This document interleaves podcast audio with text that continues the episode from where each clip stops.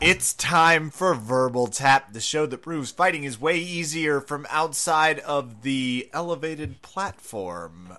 I'm your host, Kevin. With mm-hmm. me, of course, the man at the Metamoris 3, um, which is like being on the moon, except it's cooler and way more badass. Raph Esparza. Raph, how are you doing this evening? How was Metamoris 3? Tell me everything. Tell me all that you can think of about the details of you being there from start to finish. Tell me about the after party.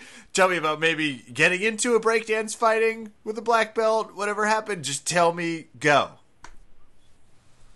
It was cool. There, shot the I fucking jump through this microphone and tackle you. It was cool. Yeah, it was pretty cool. Was it the best thing you've ever seen? Did they have when they measured you for your personal gi that comes with the Metamoris press credential? Did you choose like an off gray or what color did you go with? Well, they handed me one, and I was like, "This is clearly a trash kimono. Please hand me something with a little more dignity." So, ah. I took only two free gis, but I digress. No, they didn't give us any of that shit. I don't know what you're talking. It was a great experience.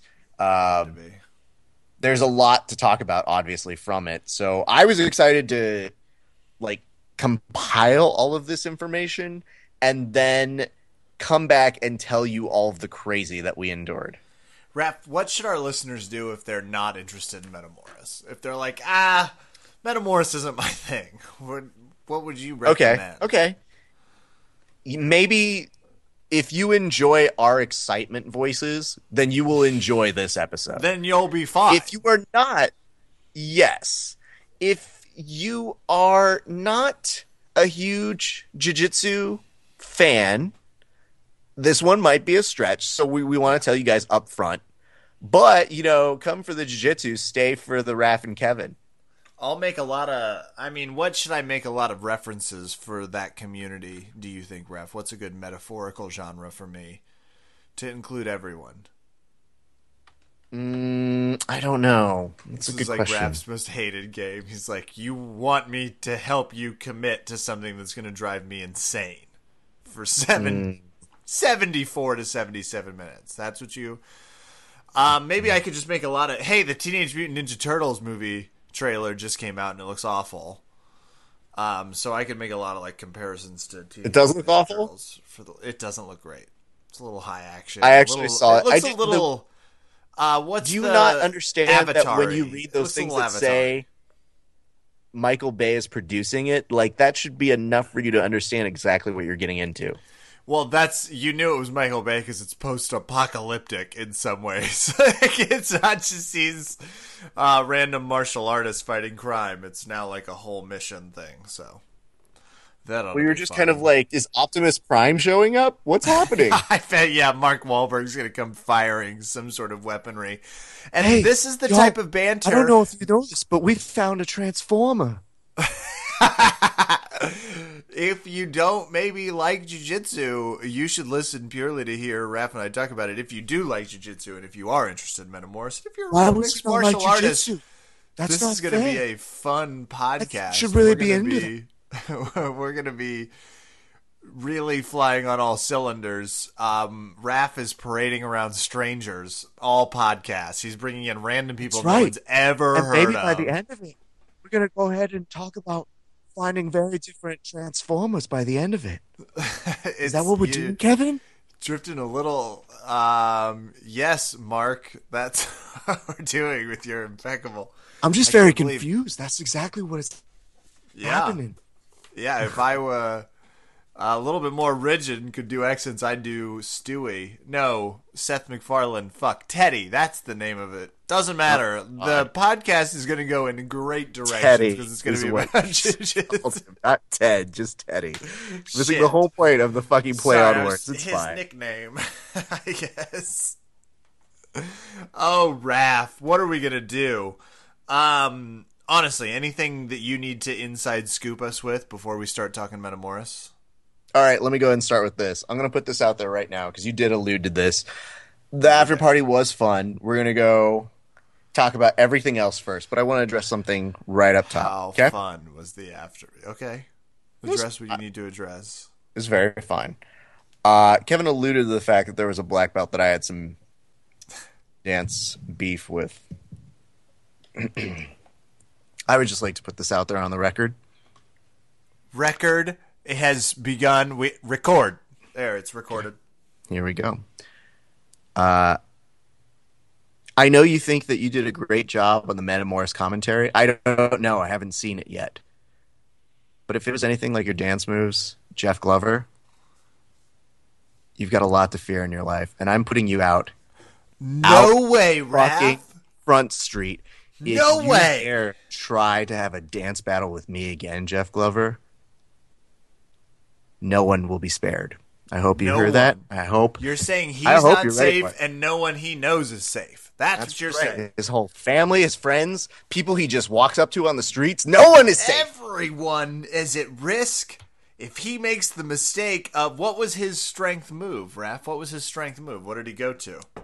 You know, his his go to move was like a, he a hand sway. in the pocket type of guy? Okay. No, it wasn't even, no, no, no, no, no. He was just a, a sway to the bottom. Here's the mistake he made, and and everybody's kind of dancing and having a good time. And I'm actually commenting. I'm like, dude, the great thing about walking into a jiu-jitsu after party is everybody can kind of move. yeah. like everybody has the ability to kind of dance because because of all of the connections that you have in the world of jiu-jitsu of all your warm-up shit is actually kind of danceable like a hip escape could actually be a great dance move and uh, he starts dancing and then he looks at me and he without even believing he just goes can you move and i go I, I can i don't know that i need to prove myself he grabs the beer out of my hands No way. and i was like Calls you out. Yeah, like he busted a move first. He does some sort of little dance that I'm kind of like, that's fine and all. I don't even put it in more than 10% in my effort, but you know what? It's way more polished. It's way more technical than Jeff Glover's dance will ever be. And I was a little disappointed because you know what? This is a guy who's done a whole bunch of routines on a bounce ball. He's basically Yeah. Did someone ball. throw him one? I wish. It just, it just somebody just immediately, like all of a sudden, Lovato pops up and just inflates his shit out of the biggest bounce ball. I was waiting for a bounce ball to make its way into there. So when he did that, I did a little something, some. Nothing too crazy. He did a fantastic job commentating. but the thing is, that's great. He did a terrible job dancing. oh no, No, I mean, you know, the thing is, he's got moves We're- that are, are nice if you're into an amateur kind of angle. But uh, he's got great, like, uh, you know, American Idol dancing. They're there for their voices. You know what I mean? And the thing is, is like, I'm looking at him and I'm like, dude, I'm not even giving you my A game. Like, this is just kind of a, just to put you down and let you know I, I can move. But uh, this wasn't even a real dance battle. By the end of it, uh, let's just say when I concluded my kind of uh, very soft pop and lock routine, if you would, uh, Yeah. I just basically got my beer and got a look from him that was like, okay. Let's just set this down and walk away. No, that was that was the end of it. like so I mean, you know. Who knows what will happen next? Uh, He where didn't want go from- anything to do with your moves, is what you're saying. You're saying you verbally Well- tapped Jeff Glover on the dance floor. let's put it this way. He came right back at me again, but at this point, I just kind of give him a look. It's like, you're just embarrassing yourself now, man. You're not ready. Come on, come on. But uh, I appreciate his efforts, and it was a, it was a good time. But uh, you know, it's a dangerous thing to try and challenge me on the dance floor. So keep that open in your mind, please, Jeff Glover. Esparza's got moves, and you heard it here. If you all want a rematch as bad as I do, um, Jeff Glover's right out there in San Diego. We can get him up. You guys can do a little move, hit a discotheque near you, or put it on roller skates like the real Athenians. That's my vote. Um, I fucking hate you. By the way, I'm, I'm so mad at you. That's the coolest. You Why? gotta do a dance fight with Jeff Glover. The, the thing is, it's like it was just You a dance right battle. A dance fight requires you to be equally matched against somebody who could actually beat you. Oh, I love how you're just, turning uh, the shit talking up to a ten. I love The thing is, I think he This is is, capable of rap. running his mouth So I I don't know. I just want to hear what he has to say. I agree wholeheartedly, and frankly, and I would like to issue this to Jeff Glover if he would like the time to come on the show and speak his side, because I think I speak for everyone when I say Raph can be a little uh, hyperbolic about how eccentrically perfectly he does things. So it would be nice to hear Jeff Glover's side. Gauntlet laid. Raph, anything else you'd like to talk about? Let's put it this way, Kevin. When have I ever been prone to hyperbole about that? I'm just saying. You I mean, I would love to get the man. I will I warn want the you to be right about the man. you make the your man's got moves. Just saying. I'm trying to promote a show here, Raph. I'm trying to build it on both sides. I can't just side with you and then invite somebody on to be trapped. I'm not Yes, you can. Barbara Geraldo. Like I gotta If you were vary it up a little bit. A good fucking co-host, ride or die. I'm not. I thought we were also super clear on that. That's I've true. never shot for great. I shot for mediocre and adequate on a good day. I thought the card was fantastic, and I'm stoked to talk Metamoris. I thought from start to finish it was a really exciting, really highly technical, um, impressive differential in the way the fighters were fighting. I was I was excited. It was different than last year. If I could describe to you what it was kind of like, the best way to really capture your attention. It was a smaller venue. It wasn't at the UCLA uh, center that they had last year, which was m- massive and big, and there was incline seating, and it was crazy, Yeah. or decline seating, if you would. this was interesting because I felt like I was going to a DJ tent at Coachella. it's Uh, a because there was ecstasy and some automotive- kid humping not the even air on that. shrooms although next to you. that doesn't Oh, hurt okay. the metaphor. But there was just a weird moment where you're walking by cars, like really, really cool looking cars that are super fucking expensive that you can never own, and you you're terrified that you're gonna scratch or do anything. And then all of a sudden they go go to our sports center, and I go, okay, cool. What's where's your sports arena? And then you see a giant tent, and you go, okay, this is different. And the only thing that bugged me a little bit was just the the level seating because you're looking at the level seating and you go, shit, I really wish there was a little bit of incline so you could see everybody a little bit better. Um, but that I think is kind of where the major complaints end. Yeah, I can't imagine. At least from um, there was a slight moment of fear when we thought the live stream wasn't working because it wasn't working. You man, when you Oh my god, when you texted me that, that's so sad. You should have I'm seen Twitter. Like Twitter I was heard. exploding. I had to turn off my cell phone at times because I have to try and save juice for the entire event. My fucking cell phone battery is shit. But when I'm reporting, I need that as a backup to like tweet out what's happening or to be in contact with people, you know, in case, you know, you lose Real contact with somebody, you need to get in contact, whatever. Uh, shit, dude. I saw you send a tweet and a text that was like, Raph, the stream's not working. And I'm like, there's nothing I can do to fix that, Kevin. I wish there was. You were gonna fucking FaceTime me into those matches. Like if that stream because oh if that stream hadn't kicked back on, man, that was gonna be crushing. Like the whole jujitsu community was taking a deep breath. We were super nervous. So what was the pre-show like? Because I didn't see the pre-show at, the, at that time. I didn't see the pre-show either. Oh, because there was no feed. Oops, sorry. We're going to bypass that question then. Talk Yeah. about the fact that when you walk into Metamoris, the athletes that apparently had a run through to like kind of warm up a little bit. So like Keenan was warming up with Eddie, and all this is happening unbeknownst to us. I saw photos of these later, so I didn't even actually see it. And you wonder why we're holding for a second, but it makes sense. Everybody's there. And afterwards, when you're about to walk in, most of the athletes are kind of accessible to the people as you're making your way into the Metamoris uh, tent, if you would. And uh, you see fans interacting with some of the people, which, if you think about it, they hype these fights up to be so crazy competitive and ridiculous. And then you just see the competitors like, What's up? Yeah, I got to compete in a little while, but how you doing? Yeah, I mean I'm I'm in my uniform now, but I've got like 20 minutes till my fight.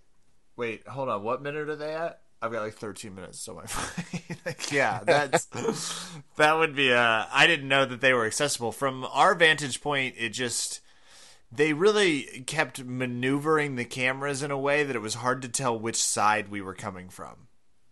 Yes. Like the cameras kept really they were cutting all over the place and they never quite worked out how to show replays and communicate to the commentary booth that they were showing replays, which Oh, was really God. funny. At one point Florian was like breaking down a replay and uh it wasn't happening. so it was like, well, I'm glad he's breaking down a replay he must be seeing, but the rest of us don't see it. And then it popped up and Jeff Glover like tries to save it. Um, but overall, they were really good. They were fun. yeah, they were it was a, blast. great, great. I heard great things about them. Uh, Yeah, I'll I'll make some jokes at Jeff Glover's expense only because he got a little. Oh, there were certain moments. You know, it's jujitsu. There's not much to commentate, so it just got Hmm. a little repetitive. But otherwise, really good, fun. You mean Really much like his dance part. moves, pretty repetitive. I guess Mundane. that's what I'm insinuating. Weird. Bump set spike. This is the anti Jeff Glover episode that we're. hey, I got no problem with. Jeff Glover as a human being or a BJJ competitor. I I could see it. Obviously, his BJJ is better than mine, but I'm just saying, like, you know, to push up, you know, somebody against the wall for so long when you're talking about their dance. That's what I'm saying. It's like he shipped you. That's how you're talking. Like he had one of his boys find you in the yard. Was like, dance now, funny man. Stabbed Just you in the ribs. disrespectful. That's all I'm saying. Raph, your impenetrable dance skills aside, are you ready to start breaking these down match by match? Yes, sir. Me too. Three, two, three, two. Uh, stop.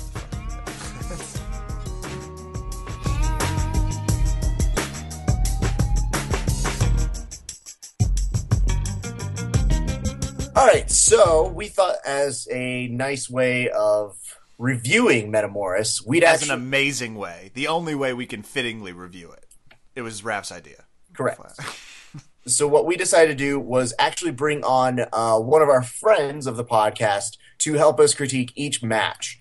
And uh, to start off Mostly the whole Raph's Metamoris uh, card, we actually are bringing on our good friend Amici How's it going, from fellas? BJJ Training Journal. How you doing today, man? All right, man. Doing great. Talking to you I'm actually just selecting date range and adding tonight's training to my mat tracker. Just, I love uh, it.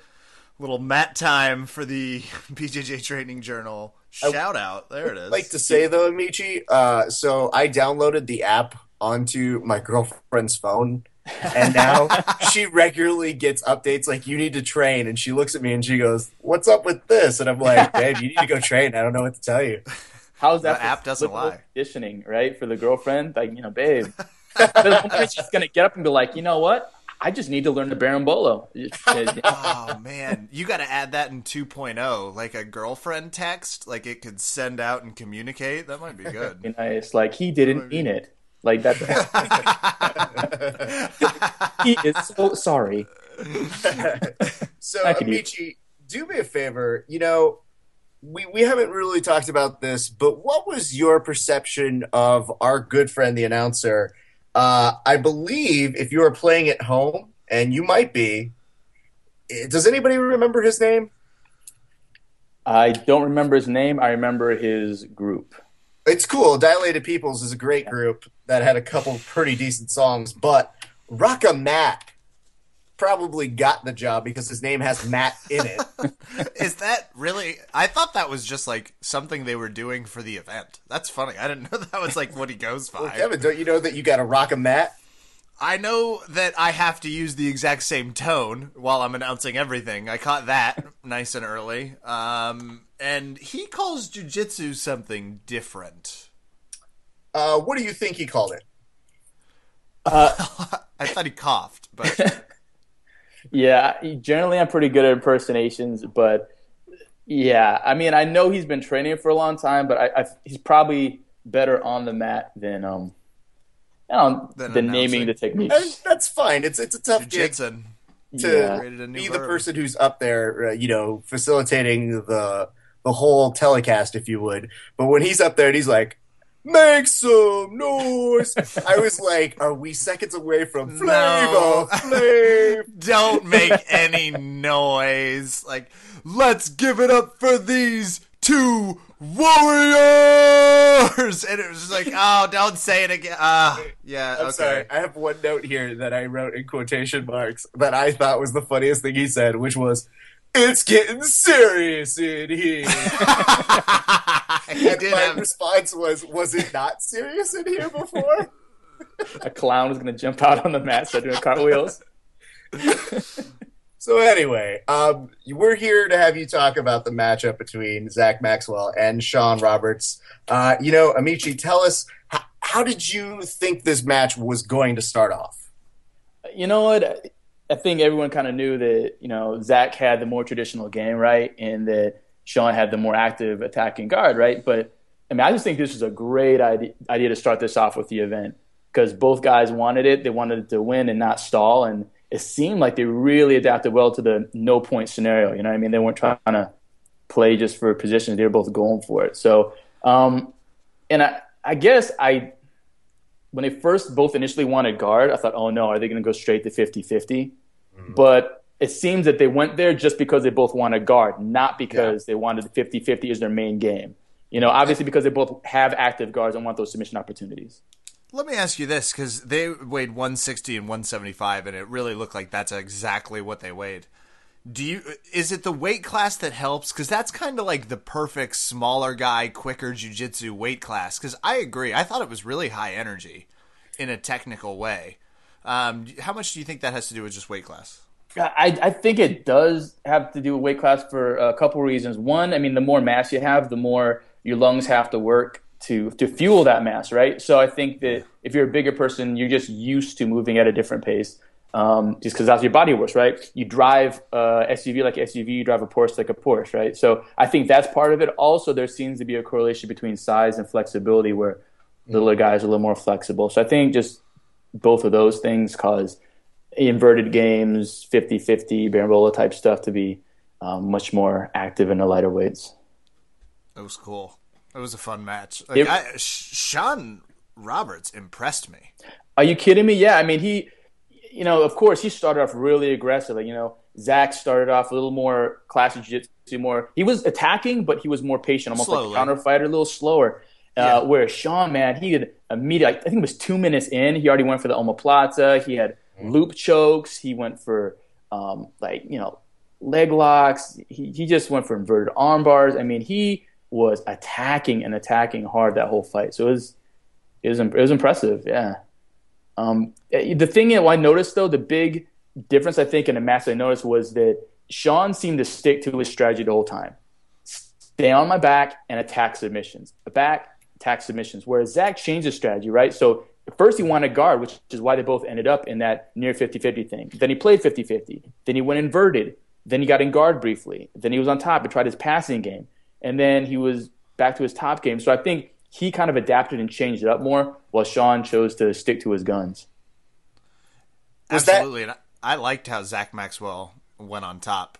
Yeah. And there was a nice run that he had from I think about the 15 minute mark where it was just him trying to finish the match, which was what we saw, and Sean being in danger, and Sean saying that uh, you know he was holding on for dear life, literally to his collar, and that he was like, you know what, I, I was holding on to that thing like a family member was dying, Yeah. and I thought that was such a unique and cool way of saying that. Like you could see, it was like a, a nice moment when Zach is capitalizing on that. Was that some? Was that the most surprising moment to you, or did you see that kind of happening? Like, did you feel it could happen at the 15 minute mark? Sean would start to gas out a little bit. Well, I guess I didn't know what to expect, but when I saw it happening, I was like, okay, I, I see what's going to go on. It did take Zach about 15 minutes to pass, but you'll notice that he's able to get full mount just about one minute after that. Um, and that's when he really turned it up and just started going to Ezekiel's and cross chokes and setting up arm bars. And, you know, he, he really got, you know, ag- aggressive with it. And, and after that point, I think it started playing out. And I mean, I got to give it to both of them. They both went for it. You know, the big thing though is I think they were both obviously exhausted because you can't go for Yeah. 20 minutes in that active of a match in front of that large of a stage and not be tired. But um, even during the interviews, right? I mean, Sean admitted it. The death grip, he was tired. Zach had to have his hands on his knees during the Yeah. interview. But the difference was is that Zach didn't seem to show his fatigue in the match Mm-hmm. until it was over, right? But in the final few minutes, it was clear that Sean was pretty burnt out. Yeah, I actually even thought Sean, and I, I think this is an interesting strategy that we, I guess we also kind of saw later, but it seemed like Sean was like, screw it, just go for it. Like those last three minutes, he was like, let's see if I can defend the shit out of this, because he looked like he was genuinely done attacking. Um, you know, rightfully so. He deserved a break. Uh, but it really did look like he was like, "Mount me, let's see." I mean, let's let's let's end this fucker. Like somebody's gonna win, and I was I I thought that was ballsy too. I was impressed. One thing that was really interesting at the uh, post presser was you had both of the guys asked if it would have gone five minute more. Uh, do you guys think that one of you would have finished it? And both of them just go, "I don't know." As they're looking at each other, but it, it's such a I think a respect of What? both of their styles that both of them, you know, and people will answer honestly at a presser. They'll tell you half the time. Most people will say, as a fighter, "Yeah, I could have finished that." But both of them were like, you know what? Honestly, I don't know. Like they had nice, uh, respective things to say about each other's games, and you do have to figure: does Sean get another win? Does Zach make a mistake when he's trying to to close it out? So I thought that was interesting for you, uh, Amici. What do you think is next for these two young, fucking ridiculous dudes who are great at jiu-jitsu? I think that this was having them first on a card is kind of like, you know, having those young boxers on a on an undercard of a main event that are gonna, you know, Yeah. like like Canelo when he was on undercards of bigger fighters. Like you know, one day these guys are gonna be bigger. I mean, they've, they've already you know have titles and have made waves and people know who they are. But I think it's just the beginning. Both these guys are 24 years old. You know what I mean? Yeah, 24 years old and um, they're they're so hungry you know they're they don't have some of the the cockiness that some of the other guys that might have a few you know medals and titles and stuff have with them. Um, Sure. they they're confident but exactly like you said afterwards they both didn't say yeah I would have tapped him five more minutes. There wasn't that bravado. It was I don't know. And I bet if next Metamoris they said hey let's have these guys fight again they'd compete again they'd go just as hard. And um, Yeah. I don't know. I was really impressed with both these guys. I was happy and to I see liked that in the post presser they also said because I asked them what it was like to go first on a crazy card like this. yeah What the hell? Like, what is that pressure to be that first match on a Metamoris card? That's got to be difficult too, especially with Bravo crazy at the end of it. I, I agree. What, what was their response? That is a good question. Sean said uh, a little later, uh, I'll I'll backtrack in a second, but Sean said later that it was an honor just to be on the card, so he didn't give a shit. But both of them really liked going first. They like being able to set the tone for the evening uh, because they're the ones who I, I think, in a certain way, they also were alluding to the fact that they also wanted to sit there and see the rest of the card because they're Yeah. in such fans of everybody else. Um, but it's funny because you're looking at these two guys who both are similar in more ways than people were crediting them as being because everybody kept saying like uh man zach's so traditional oh man sean he's so like different than what zach's bringing to the game but like in certain ways i think their styles actually really complemented each other and even their philosophy of like yeah let's go first and fucking sh- beat the shit out of this card I agree 100%. I think they were a lot alike, and they're both dynamic. They both are high energy. Neither of them wanted to stall. They both went for the attack. Both went for multiple attacks. Went for multiple positions. So even though maybe you know Zach is quote unquote traditional, he still was doing Berimbolo. You know what I'm saying? Like that's Yeah. not a quote unquote traditional thing. You know what I mean? And I don't know. I think it was it was it was excellent. You know, I tell you what, the flexibility and leg work that Sean had to try and prevent the passes so true like so good, like the dexterity. Because Zach's a good passer, so that says something Yeah. that you know Sean was able to hold him off for so long. And man, I was, I was really impressed by both of the guys. It was it was a great way to start off the event. He just kept curving that foot over. Yeah. just curving it over from the half from half guard on the bottom. And it's like, God damn, does that work? That's That's all you have to do. I will never know because my my knees don't go that way, man. Oh, good stuff. Uh, Michi, any final notes? We'll give you a, a final note moment on this fight. Uh, I just say I'm just glad that Metamoris did. I mean, obviously you want to have the big names on the card, um, but I do think it's great to go ahead and give opportunities to people who aren't just homies, but also really can put on a, a good show and are you know good for the sport and are going to have a future in the sport. So um, I'm just hats off to Metamoris for having these guys on the card. Sweet. And uh, what have you been up to? Tell us what's going on with BJJ Training Journal next. We saw your Dr. Jits thing. Yeah. Holy shit. That's It's amazing. great. We love that. If, if you haven't seen it, check out uh, just YouTube BJJ Training Journal. You can see the Dr. Jits. It's amazing. Yeah, you can actually also uh, search for Dr. Jits, is Dr. period J I T S. Uh, pretty much the whole premise is I bring on a different Dr. Jits every episode, which is they give a diagnosis of like what's what's your problem, like with your your hips aren't low enough, or you releasing a collar, whatever problem you're having in jujitsu, and then the prescription they fix it. So um, the first one was me and uh, my friend Brent Berniston, who's a Jean Jacques Machado. Awesome. Blanco. Yeah, he's, he's a solid dude. And um, he's showing a, a tip on how to pass a De La Riva guard because De La Riva is popular, right? So a whole bunch of them were lined up. I got um, Nino Schembri is going to be on some of them. My friend Perry House going to be on them. Steve Magdaleno, um, you know, Aaron Briley, John Awano. I mean, a lot of guys have really given their time to to uh, participate in this web series, and uh, uh, there's a couple other guys that might hopefully be on Doctor Jits coming up here. If I can, um, you guys have any ideas who the special I, you guest know, might I don't. Uh, that's weird. I, I don't know. No one who. comes to mind that I know of. Really? No. I, no I, one that I don't know. I need. I mean, I need a white belt and a blue belt actually. If if you know Oh, anyone. that's- Oh. see what he's doing. Okay, I I see. think Well, anyways, happening keep here. a lookout. I have a, I have a feeling we're gonna have a couple more characters. We'll let you know when we run into two of them. Yeah, if I see any really blue belts weird training, I'll let To you just know. you know, call out at gyms, white and blue belt. I Oh, need, please. I need the pair. yeah. you need a pair. Because it's not like they're the two most common belts. Oh, yeah. Either. No gym is equipped with a plethora of. You know yeah. the terrible part about this is right now that we're going to have a plethora of on our people. Yes, we have a plethora of people who are going to try and take our spots that he's offering to us, Kevin. Like I know, I know. We're being be like, dicks about "You're it. It's like, oh wait, we just yeah, we just be like, this is easy. You just laid out the eight reasons I can replace you. Uh, Amici has very nicely offered for Kevin and I to do one of these, and uh, I believe I will be at some point. So you guys will get to see my amazing mess ups, and even better than my mess ups, me commentating about my mess ups, which is I'm looking forward to that. infinitely more funny watching me compete, which by itself is funny. Scotty Nelson actually was uh helped me out on one of them too. He was the the uke, the the grappling dummy for for Nino. That's Showing awesome. So yeah, so you have a good uh good cast. You'll be among illustrious cast. Me and Scotty. Oh my! Not even in the same sentence. I needed to delete that, but uh, no. Amici, you know you're always so good to us. We want to make sure that people check out BJJ Training Journal. We can't thank you enough for coming on over to the podcast again and talking Metamoris with us. Uh, you always bring such great passion. I, I hope that things are going well for the site, and uh, you always need to stay in touch with us because you're a good guy. I love you guys. You're awesome. You give me a lot of support and fun to talk to. So uh I'll definitely see you guys again. BJJ Training Journal. Thanks, Amici. Right on, brother.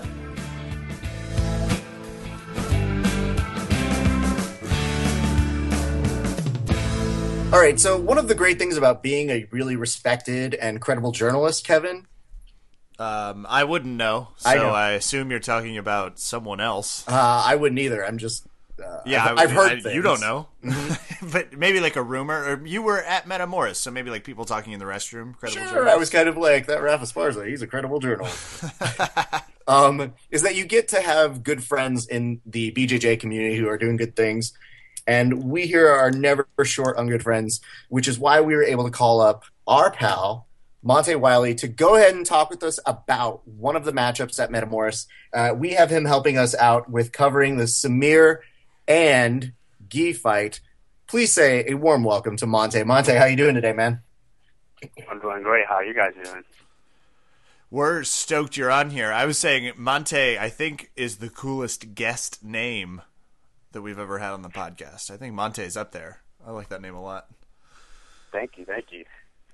You're welcome. That's the first time I think I've complimented a name as my first on-air thing. Monte, talk to. Well, how do you know Monte, Raph? Where's this relationship? Uh, Some context. Unfortunately, I was introduced to him via my BJJ podcast arch nemesis Paul Moran.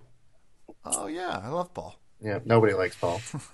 But uh, we, I we've like, I like Paul. oh Yeah, God, everyone likes spare Paul. me. Paul's the nicest. Paul's so fucking nice. He's a great guy. He knows jujitsu. His podcast is only eight hours long. Yeah, yeah, it's fine.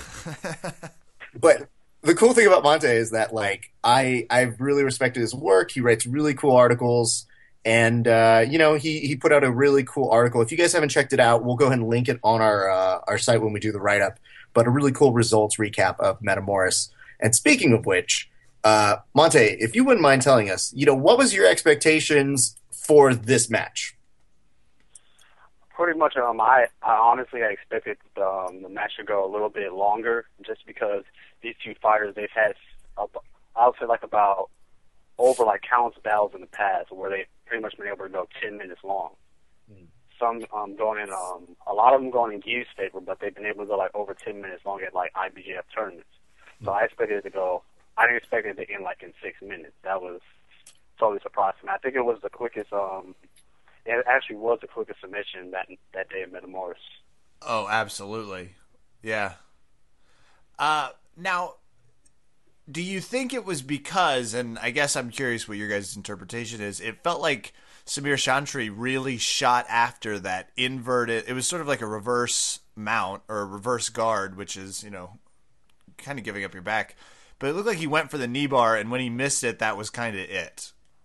Yeah, it was because they ended like what I noticed when um when they when they first started off, he had ended up on the bottom, and then that scramble to sweep. That's how um Samir ended up in that position. So once you end up in that position, it's kind of like kind of like a go go or broke type of thing, and Samir kind of broke, and that's how he was able to pass his guard and go to his trademark uh, baseball choke. Boy, he set that thing up beautifully. It yeah, felt like he was, yeah, and he was just um just waiting for it. He was just waiting for like the entire time, and he was just able just to keep forward the submission, and he executed beautifully. What do you think was his uh, modification? Like, what do you think was it that was telling him how to modify it and to actually close that? Because the first time you saw that Guy was defend, or I'm sorry, you saw that Samir was defending it, and then there was a very quick modification where you go, "Shit, this is going to be over very quickly." Well, it was. Well, it seemed like from when I when I was there and I saw it, it was it was that first grip that had it in. So as long as you keep that first grip in with the um with any choke, whether it's a cross top choke from the mount or that baseball choke, you can just keep grinding and grinding and grinding in and just keep circling around. And that's pretty much what Guy did during the whole fight. One thing that I think that is a shame because uh, at the press conference I did ask him about the modification, and it's a shame that the press conference hasn't gone up yet because, in true Mendes brother fashion, he gave me the most comprehensive answer and looked like when I asked him like how did you modify that, he lit up like.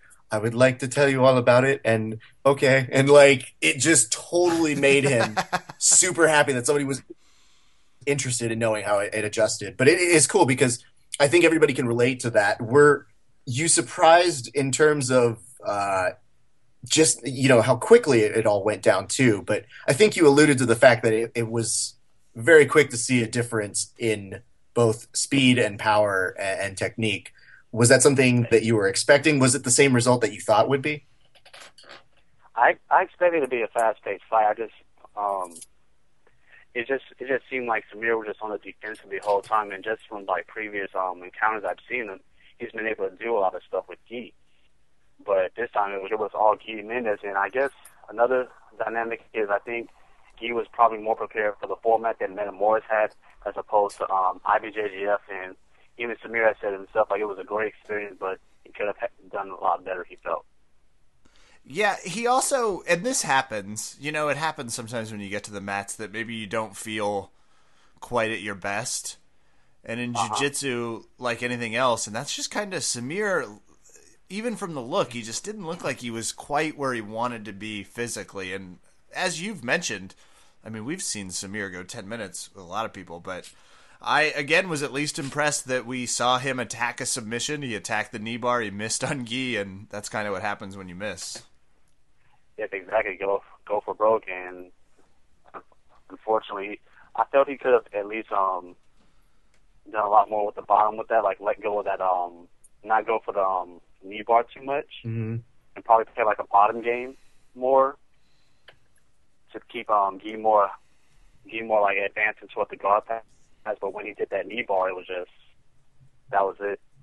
Man, and I do love the fact that afterwards Samir and the presser was also saying, you know, no excuses. He was prepared to have that kind of a match, and the training was there. It was just it didn't work, and I, I like that response from him. Dude is super chill, super cool. How do you think that that match played in the overall scheme of Metamoris? Were you happy to see a submission like right off the back? Honestly, I thought I was going to see a submission during the um the opening bout with um with Roberts and uh, Maxwell. Mm. Those two are really good with Yeah. submissions, but I was I was totally surprised. Um, I thought it would end.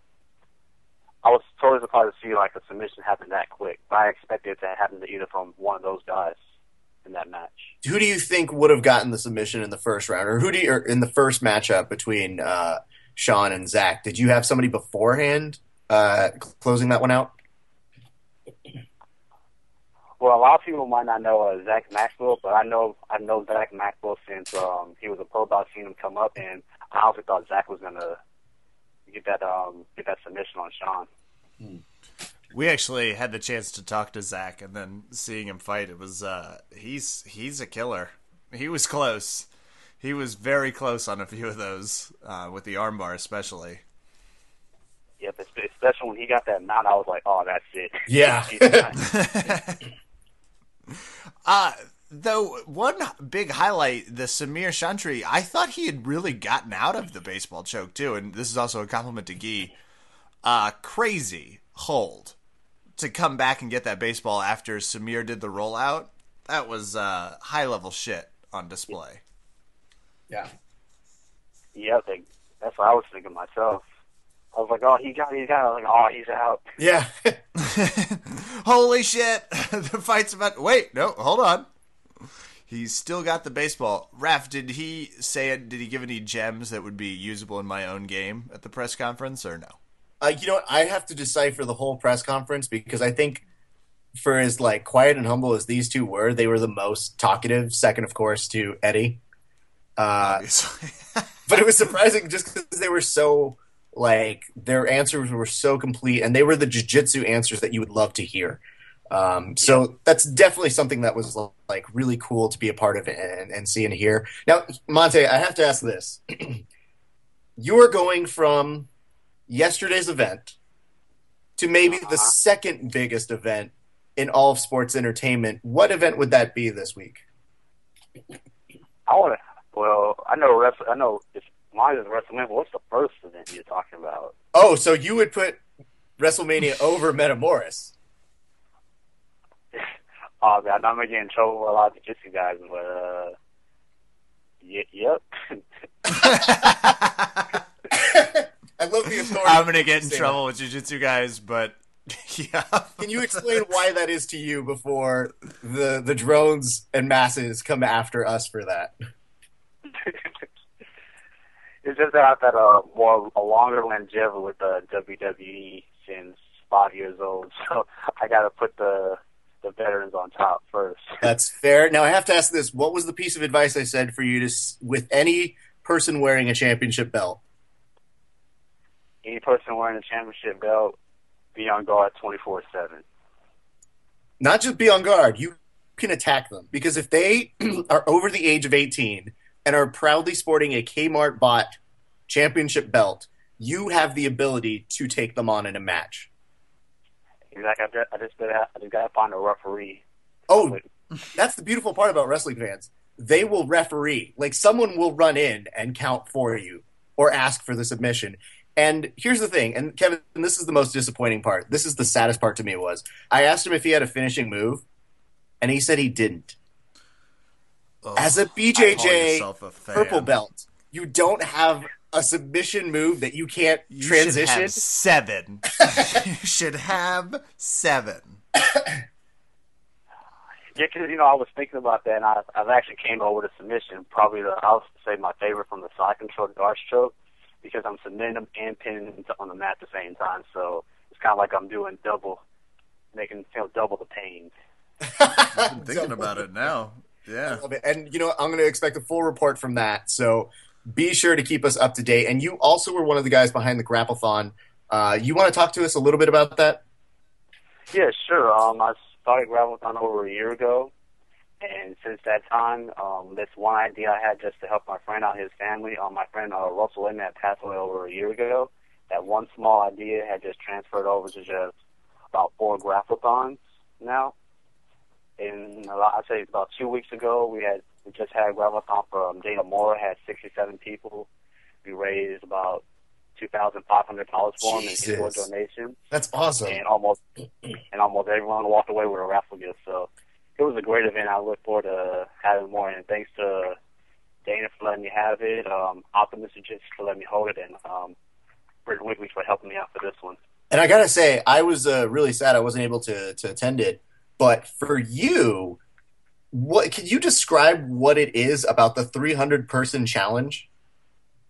Okay, the 300 person challenge is um, it's just another extra way to make money for um the charity. So someone, anonymous person by the name of uh, El Atnam, I can't reveal his uh, actual name, Mm-hmm. had donated had donated three hundred dollars, and he said if the group of people can do over three hundred rolls grand total or more, he'll donate three hundred dollars. So Mhm. we had people sign up like for saying they're going to do thirty rolls. Some did twenty, some did over thirty, and we end up going like over. I think grand total we had was like three hundred and twenty-five, and That's he amazing, was able. He was able to get the extra three hundred for Dana. dude. That's that's really cool. I, I really I like- love the Grapplethon. I really do. I love that concept. I love it. it's a cool thing. Yeah, it's been a it's been one of the funnest things in my whole jiu-jitsu journey. So, Well, I think the, the definitely helped me community responds really well to that sort of thing, and uh, I hope you know that you have an open invite to come back and let us know however we can help spread the word about these uh, grapplethons because it's a good cause. We like that you're doing them, and, and we hope you continue doing them. Quite frankly, man. Sure, thank you, and hopefully you guys can make it down. I I'm probably closer unless you get one out in Virginia for Kevin, but. Uh, I will tell you this: I will make it down to one and be someone's uh, crash test dummy to beat me up for the progressive amount of times that they are required to. But no, man, I, I love the concept, and I was really bummed I couldn't make it out. Every time you've hosted them, I have either a wedding or a Mexican family function. Or both. Ah, Believe me, dude, Next, we drove next, down. well, Well, we drove Well, by next Laguna or Laguna on our way down to San Diego for the wedding, and I'm like, I looked at my girlfriend. I go, I could probably still sneak away.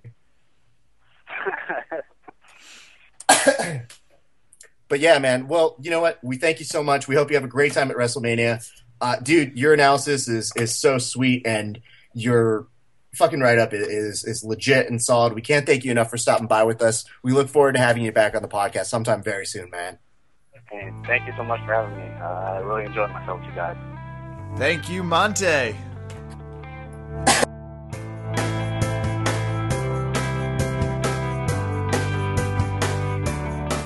Okay, you, these aren't strangers. This isn't Stranger stranger Parade. Just bring Come on on. strangers on the podcast. These are friends of the podcast, and uh, the next folk uh, that we are bringing on, good guy. Uh, I train with him, so you got to know he's good, right?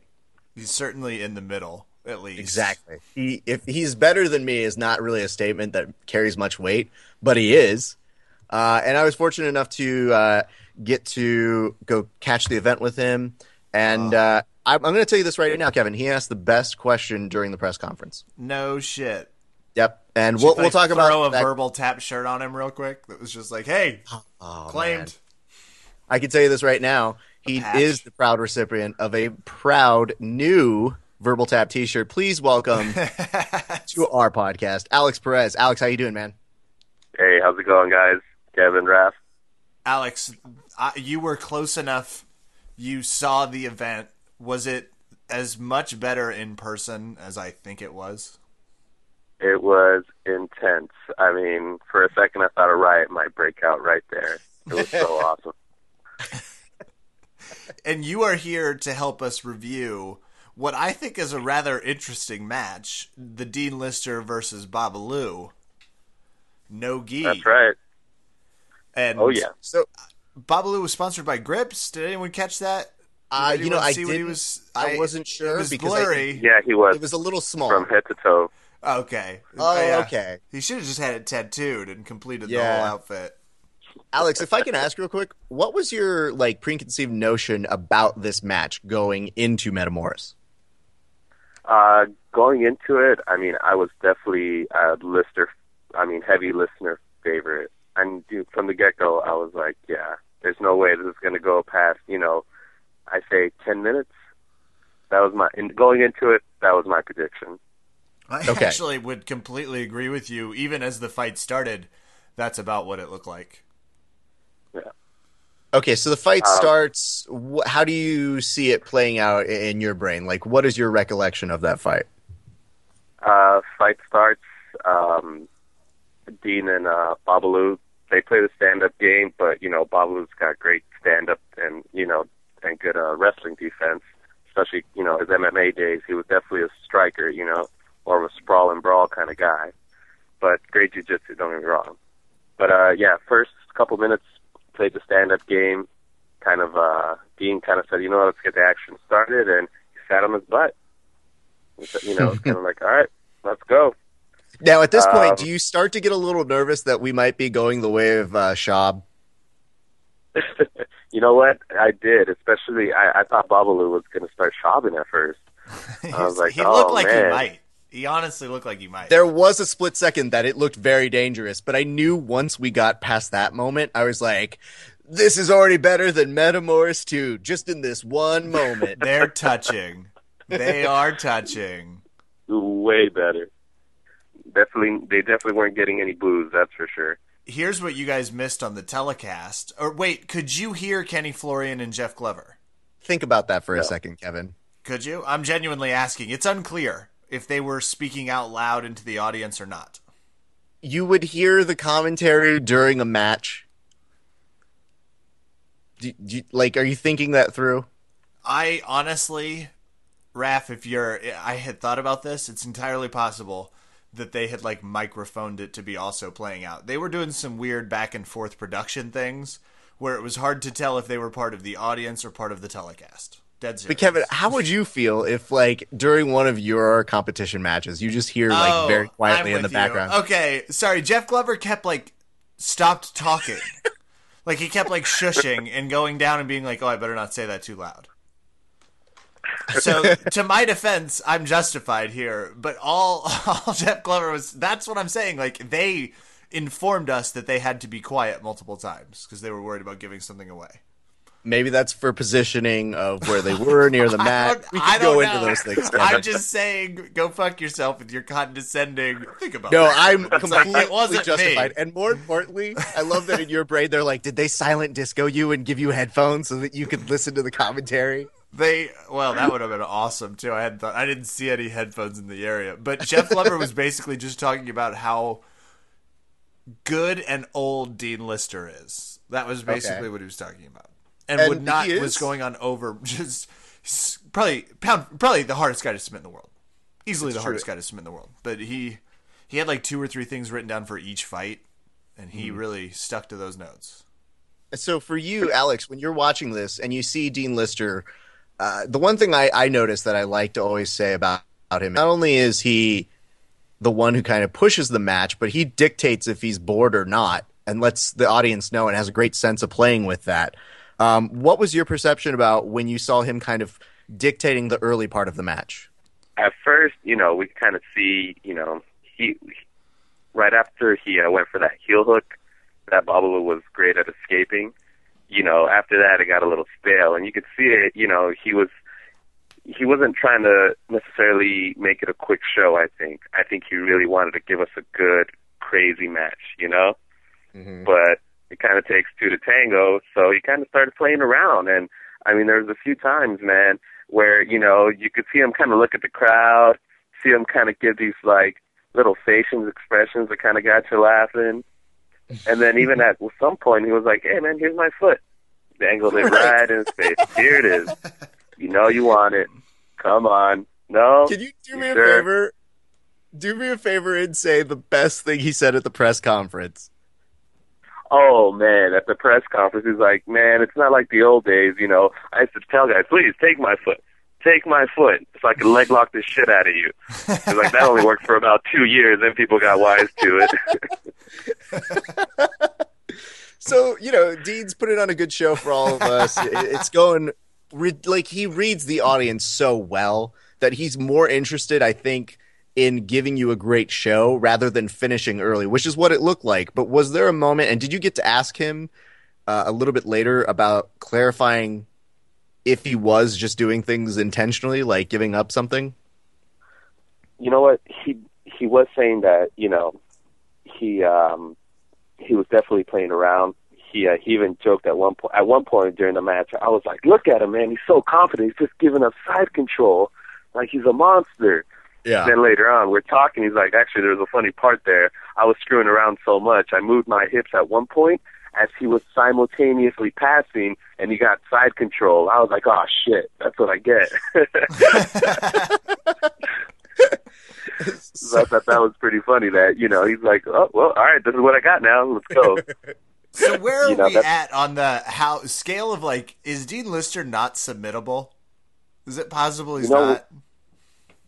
you know what? I I think he's uh he's definitely up there in the uh, the list of those. How do you tap that guy out? Just like Hoyler. Like, how do you tap that guy out? Fuck, how do you No tap shit. out Dean, man? But Kev, we did this. We did a little talking post match where we're like, "Well, chokes are out, right?" Because No, look not- at the man's neck. it's attached to his just I'm shoulder. pretty shoulders sure- and chin, shoulders, traps, chin. That's it, man. I'm pretty sure when you try and like reach and uh, start trying to set up a choke, you get choked out. You get I think wrist that's just locked. the way it goes. Yeah, you get wrist locked. I don't know, but I, I thought it was so interesting to watch this game. Kevin, what was your takeaway from home when you were watching, especially toward the end when Babalu was mounting more of an offense? it clearly felt like Dean Lister was in control in the sense that the fight was really going wherever he wanted it to. Like, Babalu, I think, was doing a better job than we thought was possible at evading him, but otherwise, I don't know. It never felt like Babalu was really on the offensive. It just felt like Dean Lister was trying to just trying to engage him more and more. That was really it. I mean, I'll- good fight though, high action in the sense that it really did this whole fight card and especially this fight it just seemed to embrace that idea that people really like those two to three minute high octane exchanges and then they were perfectly fine taking a 20 second break like right in the fight. They were just taking a break. And this fight especially they would stop they would high five they would like stare at each other for like 10 to 15 and then re-engaged. Yeah, and it was i, was like into that. it. I dug it. I thought it was great.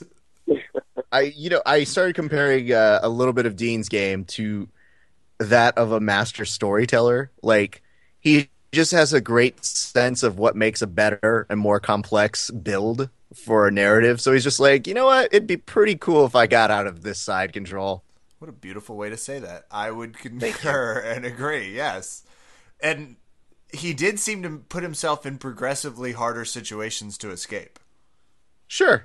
And uh, Alex, if you can clarify this for me, you know, towards the end, the uh, uh, describe the celebration that, that Babalu had versus maybe the reaction from Dean at the end of the match. Oh man, Babalu. I mean, he definitely looked like he accomplished something. Like, oh sweet, he survived. you know, Dean. Dean, I think, was more worried about the crowd. I think that was his biggest like focus was, you know, hey, you know what? Like, hope you guys had a good show. You know, like he didn't seem too disappointed. Like, I think he knew what he was doing. You know, that was my take on I like it. Like, it. as far as the celebration. That and the obvious. Hey, did Babalu say anything at the press conference? He wasn't there. Not there at all. Just doesn't. Did they? I, hold No on. I'm going to answer my own question, but did they tell you why or that he wasn't coming? what? okay, That's I'm sorry. I'm That's sorry. nice. They, yeah, I'll be here all night, folks. Just telling jokes. And you know, Uh, okay, the weird thing is, is like we they actually paired up him and Keenan. I think for what I like to call a power panel. what is a Dude, power I think panel? I think entail? uh, Raph, you had one of the best questions when you asked, like, so what's it like uh, being next door to, uh, was it like a, a really good-looking guy like Dean Lister right there? Oh man, I wish I could take credit for that, but you know who I actually asked that one? Fucking Travis Nawaza, who in a full tuxedo, Kevin. I don't know if you saw photos. Why was he in a tuxedo? Oh man, yeah. Walked up to Keenan and was just chatting with him while we're in the middle of a press conference. And they're trying to figure out if somebody's going to come up with him. And they're like, all right, let's put Dean with him at the same time. And uh, Travis is just talking in his ear. And because he looks like a fucking guy in a tux, no one's questioning him or even caring to like stop him because he looks like he could also be Keenan's butler. Which, by the way, if we can make that shit happen, let's make that happen. Let's Uh, get but a he asked picture that- that says Keenan has a new butler. I can make that meme tonight. That's awesome. Um, you know, and, and I think we kind of want to close out the conversation with uh, just this last thing. And, and the one thing I did get to ask Dean uh, in the press conference was how important is it to really fight like a little guy? He made this big point in the post press uh, or the post moment interview with Kenny where he's saying, you know, it's really important to me to fight like a little guy. And we got to ask him to explain a little bit about that. Is that something that you see that he at least brings that excitement? Because the one thing I liked about this fight was that they were always pressing forward. You know what? He only because of the movement that he brings into it. Yeah, definitely. I mean, I think he's very well rounded. I don't think he just fights like a big guy. Can he fight like a big guy and dom- dominate? Totally. But does he like the movement? Does he like, you know, push, you know, keeping a good pace and kind of going, you know, all right, let's go, let's keep moving, keep moving, let's go. Why are you stopping? I don't like this, you know. He he definitely, where it's smart for him to play like that, he'll definitely play. He'll play like a little guy. Hmm. I think he plays like You a know, when- gorilla. But- Back in 2005 when he fought Jean Jacques, he, was, he definitely wasn't fighting like that. Yeah. I told uh I told Alex on the ride home, I was like, he kind of reminds me his fighting style like a sleepy bear that you've woken up from hibernation. but is super not excited about fighting. But is like, do you have honey? Uh, get away. Yeah, this, you, you could definitely see the age in this one. I'm like, ooh, this, yeah, it's definitely not old school Dean Lister like he used to be. If you saw him back when he was like tapping out Nate Marquardt in Abu Dhabi, that was like a Dean Lister that just Cared. not want to mess that now, I'm going to close with this, uh, uh, Alex. Um, what does this uh, do for you in terms of where do you see these guys going next? What's next for Babalu? What do you feel is next for Dean? And keep in mind that Babalu, in his post press uh, interview, said he, he's really committed back to jiu jitsu. So, what do you think it means for both of them after this? Um, for Babalu, I I definitely think it means he's uh, he's might start jumping back into the tournament circuit. You know, I've definitely seen him at a few tournaments uh, this last year. You know, I think he did um was it Masters Worlds he was at. Mm-hmm. You know, so I definitely think that's what it means for him. Kind of maybe even you know doing a lot more gi events. Um, as far as Dean Lister goes, I mean, I'm sure he's still going to keep you know fighting as long as and grappling. He was talking, you know, even possibly MMA again. You know that he said that. You know, he said mm, I, I'm still open to that. But uh, personally, you know, I I got to ask him, you know, because uh, my dream fight was uh, him and Paul Harris. You know, and there was so much talk of that going on, but he said, you know what, that's the ball's in now Paul Harris' court. I mean, it, his uh, It Okay. might not be.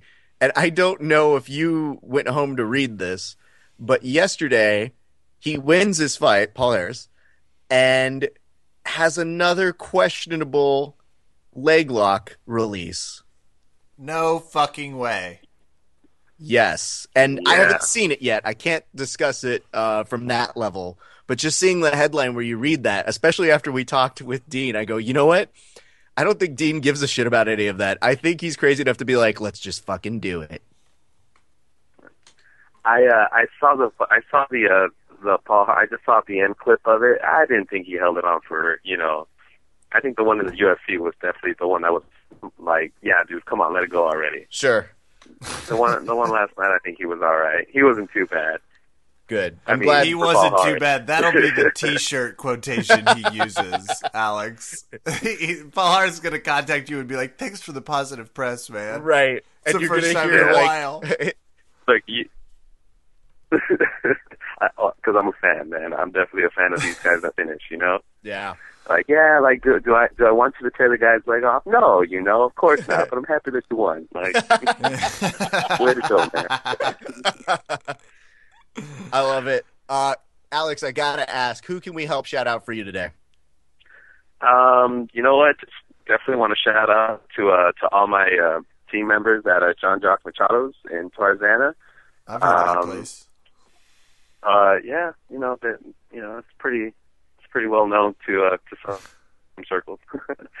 but uh, no, yeah, definitely a big shout out to uh to my instructor, my master, Jean Jacques Machado, who was there doing his thing. Um, all the guys at Valley Martial Arts Center, Raph, where you know I can go down and train with you guys too. You guys are all great. Um, big shout out to uh, Submission Fight Co. You know, definitely putting out some great gis. Still one of my favorite gis. And uh, to uh, Travis Newaza for from Newaza Apparel. Just you know, love his stuff and love his tuxedos that he rocks like a boss. If you if you guys watch uh, Metamoris, uh, you'll understand if you see him in the uh, background what I'm talking about. and that's about it, man. He's so crazy, Alex. I can't thank you enough for uh, hooking it up and, and being such a good uh, guy to co-host and and do all this shit with yesterday. Uh, it was a true pleasure to get to to experience Metamoris with you, and uh, I will speak highly of it when years go on. That we were like there when that fucking match happened. Oh, and, and hey, wait, wait, wait, wait! I can't let you go without giving you credit, Kevin. He had the best question at the press conference. What was that question, and to who?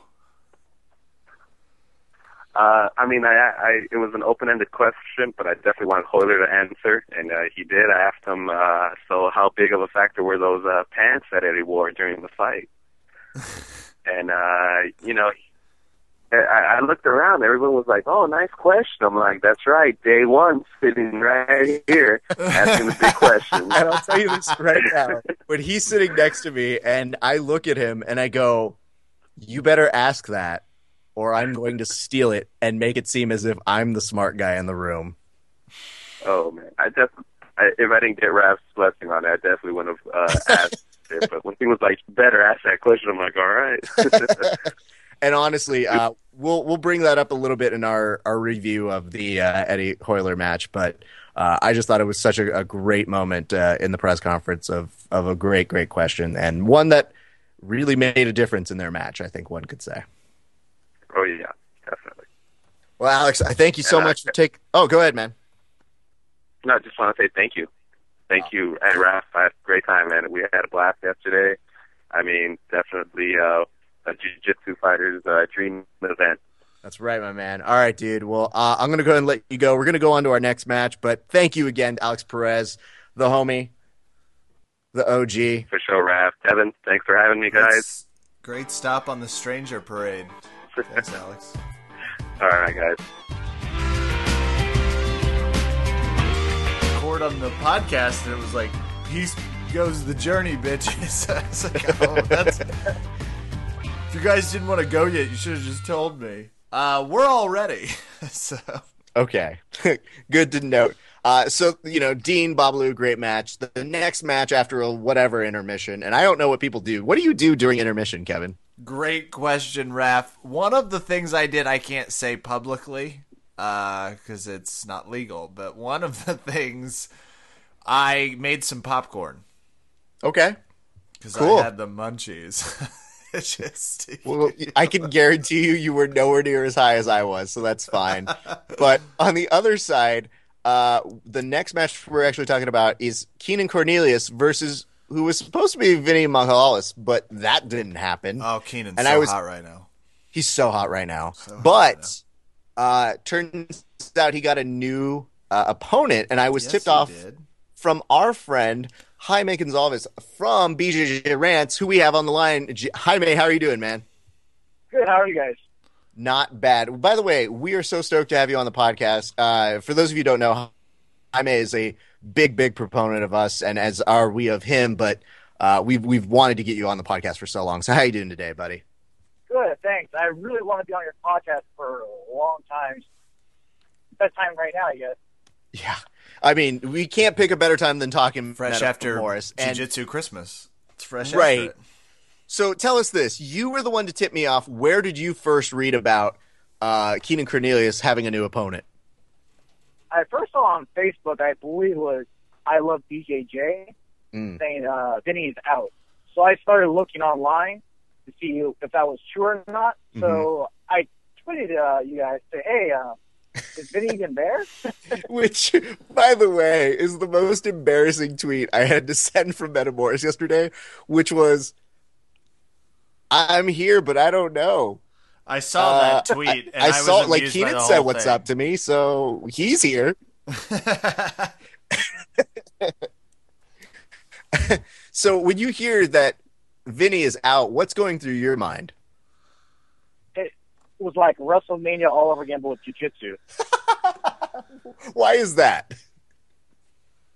it, it reminds me of those bad uh, um, back in the days of the attitude matches. Mhm. There would Stone Cold would get it was a chair and take an ambulance and go to the hospital. in the last ten minutes of the show, you have Stone Cold coming with the ambulance through the ring and just beating them on like Shawn Michaels or Triple H. That kind of feeling was gonna happen. So you thought that Keenan Cornelius got a steel chair and took out Vinny? That Okay, that could have happened too. Be like uh, honestly, Nancy Kerrigan and Tonya Harding kind of thing. Yeah, Keenan Honestly, just screams I- "fuck your face" and ransacks him with like a barbed wire covered bat. That sounds. That sounds awesome. Now, the, the weird part to me is I can't confirm or deny any of this, but you know, at the very beginning when they take that like beginning of class jog around the mat, yes. and I look up and I go, I don't see Vinny. Oh shit, it's true. Now, it's one thing to not acknowledge it through the the telecast, and I get that. That's no problem. Like all of us who are watching live, we have no clue. Kevin, did you have a clue with the broadcast? Uh, I had a clue because of Twitter, not because of the broadcast. The broadcast Okay, so literally hit it until the last possible second. They acted like when Kevin KO Casey, well, in true WWE fashion, they just did it like a big reveal. Exactly, and that was the weirdest thing because they have the band playing, which is the fucking The Coming to. America band. It was Fucking Casey and the. Sunshine Band minus Casey and the Sunshine. So- else. they walk out and you just see this like big black dude walking out with authority like hey what's up guys and i'm like oh shit it's true it is kevin ko casey so when you're seeing this i may what do you think in terms of matchup do you think that stylistically it's interesting are you intrigued by it are you confused I was more confused than anything else. Uh, Keenan was more confused than anything. Coming out of it like the guy looks huge. Yeah. How much does he weigh, Kevin Casey? Well it's 185, on according the to the statistics. So- There's no goddamn way. I got several likes when I tweeted out. Uh, P.S. No way Kevin K.O. Casey weighs 185 pounds right now. No chance. Uh, No. It All right. reminded me of the scene from uh, from Friday at the end with uh, Deebo coming out. oh my god that's the perfect analogy to that I'm like, It's like that's what that's exactly what was going through Keenan's mind too. I think. Like I can't be sure, but I saw his face while he came out, and I think it was he was like, "Is that that motherfucker from Friday? Who is that?" All right, so now we're we're there. They kind of very oddly explain it, um, and then we have a match. So, can you walk us through the match? Like, uh, what was your recollection of the beginning of the match, and how did you see it playing out? um, what I remember was a net type clinch and Kevin Casey doing pretty much most of the fight, having really good foot sweeps and Mm. putting Kevin um, Keenan to the floor a lot. Mm. Remember, I think three times. Is that right? Yeah, were you surprised by any of that? a little bit for a guy that size, I would think he would just grill press off the stage. I've never seen personally any of uh, Kevin Casey's MMA fights, so I'm not too sure more of a is he a top player or a bottom guard player Mm. or just a striker. Uh, I mean, I on impressed. on the Ultimate Fighter, he was known as the jiu-jitsu expert, and everybody we talked to from that season, who uh, we're we're pretty good in with, uh, really complimented, said he had the best jiu-jitsu in the house. Tough And, 17 uh, shout outs. It's one of those things where when he is in the match, uh, you do very quickly see Keenan realize what the game is. He realizes, all right, let's fucking discard this choice and go somewhere else. And Keenan told us he shot in the first time just to see what his guillotine would be like because he's heard Kevin's got a really good guillotine, not fully committing to it. And that's why those weird, like, single legs looked a little odd. Uh, but when he really fully committed and realized he knew how to work around that guillotine, that's when he got in and shot in for that double. So that, that that was really interesting to hear Keenan uh, talk about it because we had somebody asking about his game and he just walked by and then you know Keenan just goes, "Hey, I'll tell you." So What? that's it's it's a cool moment to see all of that. Now, when you're watching the match, uh, you know what's playing through your mind. Like, do you feel that Kevin is in it? Like, are you surprised by him? a little bit, you know, he was more of a dark horse. The funny thing I I saw on uh, I believe Twitter and Facebook was Renato Laranja, with his little uh, quick remark he always does, Mm-hmm. was Boha, Vinny Magalhaes looks so dark.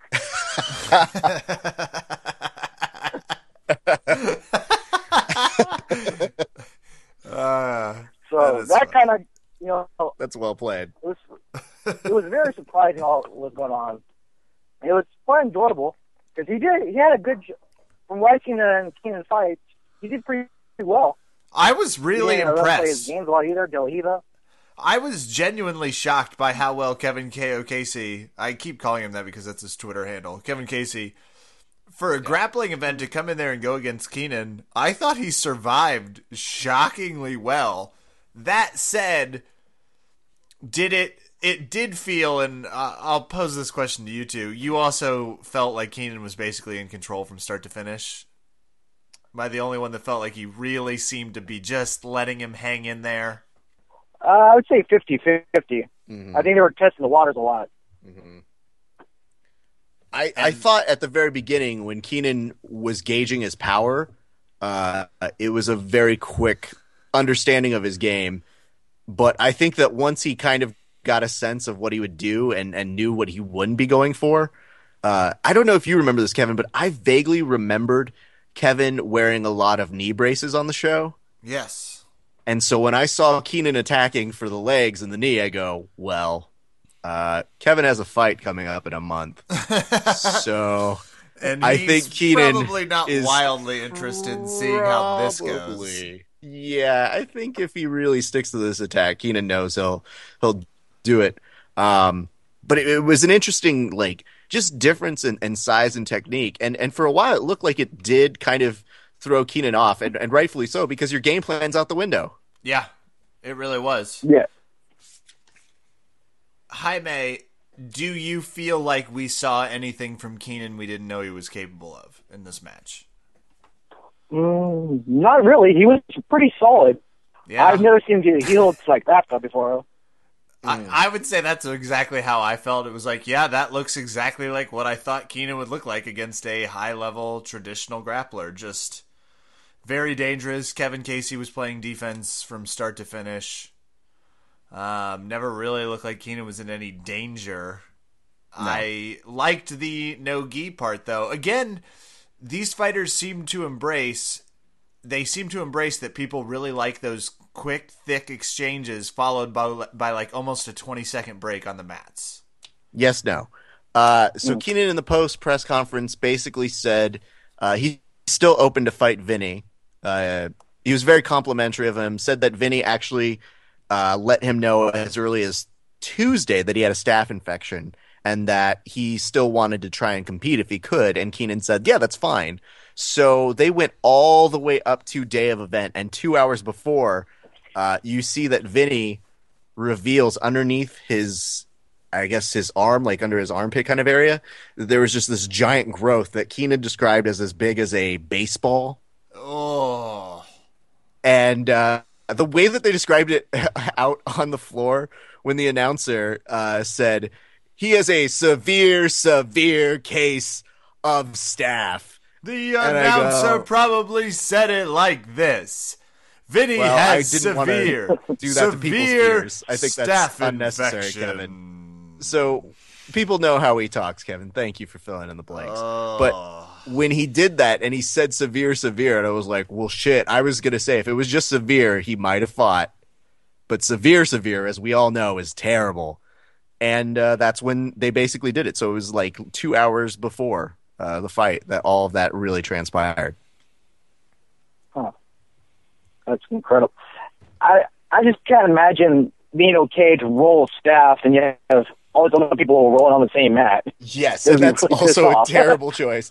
And the weird part is at the end of all of that, Keenan did make one kind of plead, which was, "Yeah, I'll fight him again, but you know, I'd really like to try and fight in the gi because I like the gi." And I thought that was kind of an interesting way to leave that part of that conversation. So, uh, Mm-hmm. having said all of that, you know, Jaime, what's next for for Keenan? Do you feel?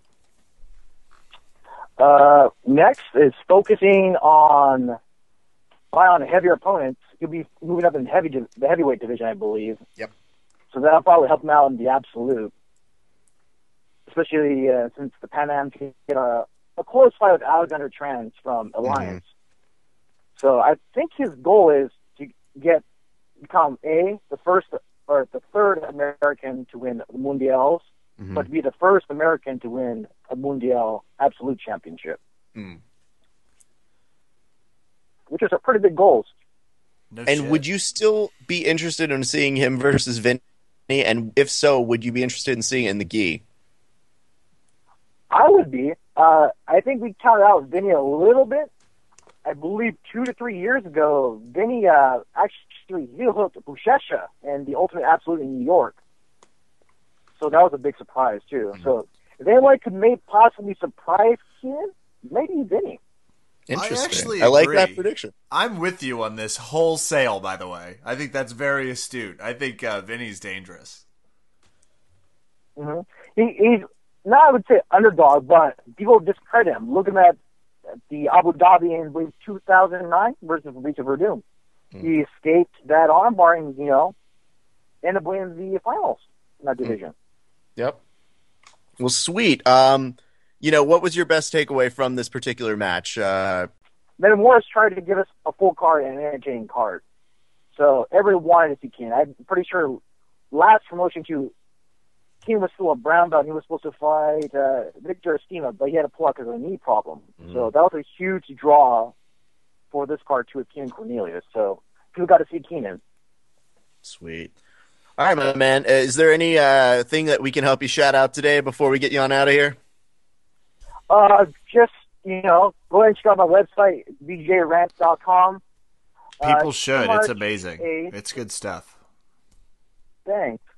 I appreciate it. It's just, you know, a little thing I do on the side, away from training and away from work, just to spread out jiu-jitsu and help people learn about jiu-jitsu. Well, Jaime, we But that's pretty much it. appreciate you being on the podcast as part of our, uh, well, Raph's Metamoris Stranger Parade. It's been Thanks, I really always fun. Hopefully,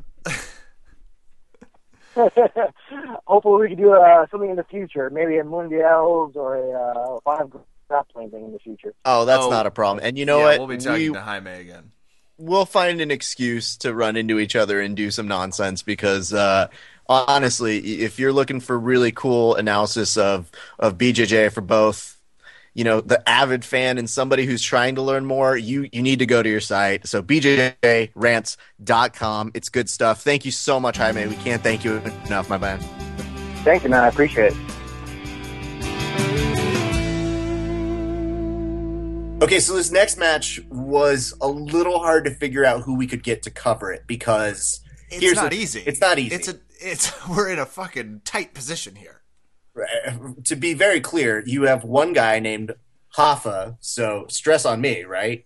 That's huge stress. Then you've got Clark Gracie, and you can't have just any commoner talk about the beauty that is Clark Gracie's. No. So we had to get the two- best looking person that we know to Oh, yeah. commentate on it, which is BJJ Breakdowns, John Evans, returning to the podcast again today. it's not Kevin. What the what? What just happened? Dude, don't even think I didn't notice it's not me. But he's right. We need someone that brings like um I mean, I'm obviously the better looking guy, John, but we're talking about like while rolling. You keep your composure in a very statuesque way, and that's a skill. Yeah. And uh, we needed someone who was a 10 on that Richter scale of not just composure, but composure during competitive jiu-jitsu. Kev, Uh, real quick, You're the only one. out of the three of us, who would take the best Clark Oplata photo? Go. Oh, John Evans. There without we go. question. Done. Without question. Come on. Oh, thank you, thank you. It's it's definitely a skill I've worked at over the years. Uh, It's like you find the light. I It's know. embarrassing. So Yeah. that's why you're here. It has nothing to do with your credentials No. or the fact that you run a website called BJJ Breakdown. Um, and you can be found breaking down fights in a very instructive way all over bjjbreakdown.com or YouTube. It's not because of any of that. definitely not. No. Purely about the Baywatch factor, John. What Yeah. was your level of expectation for this fight? What were you expecting? For me, um, I was going into it. Uh, I'm I'm not a betting man, but if I were, We know. I had to put my money on one of the two. I would have put my money on Rafa Mendes, and I think a lot of other people probably would have as well. Not me.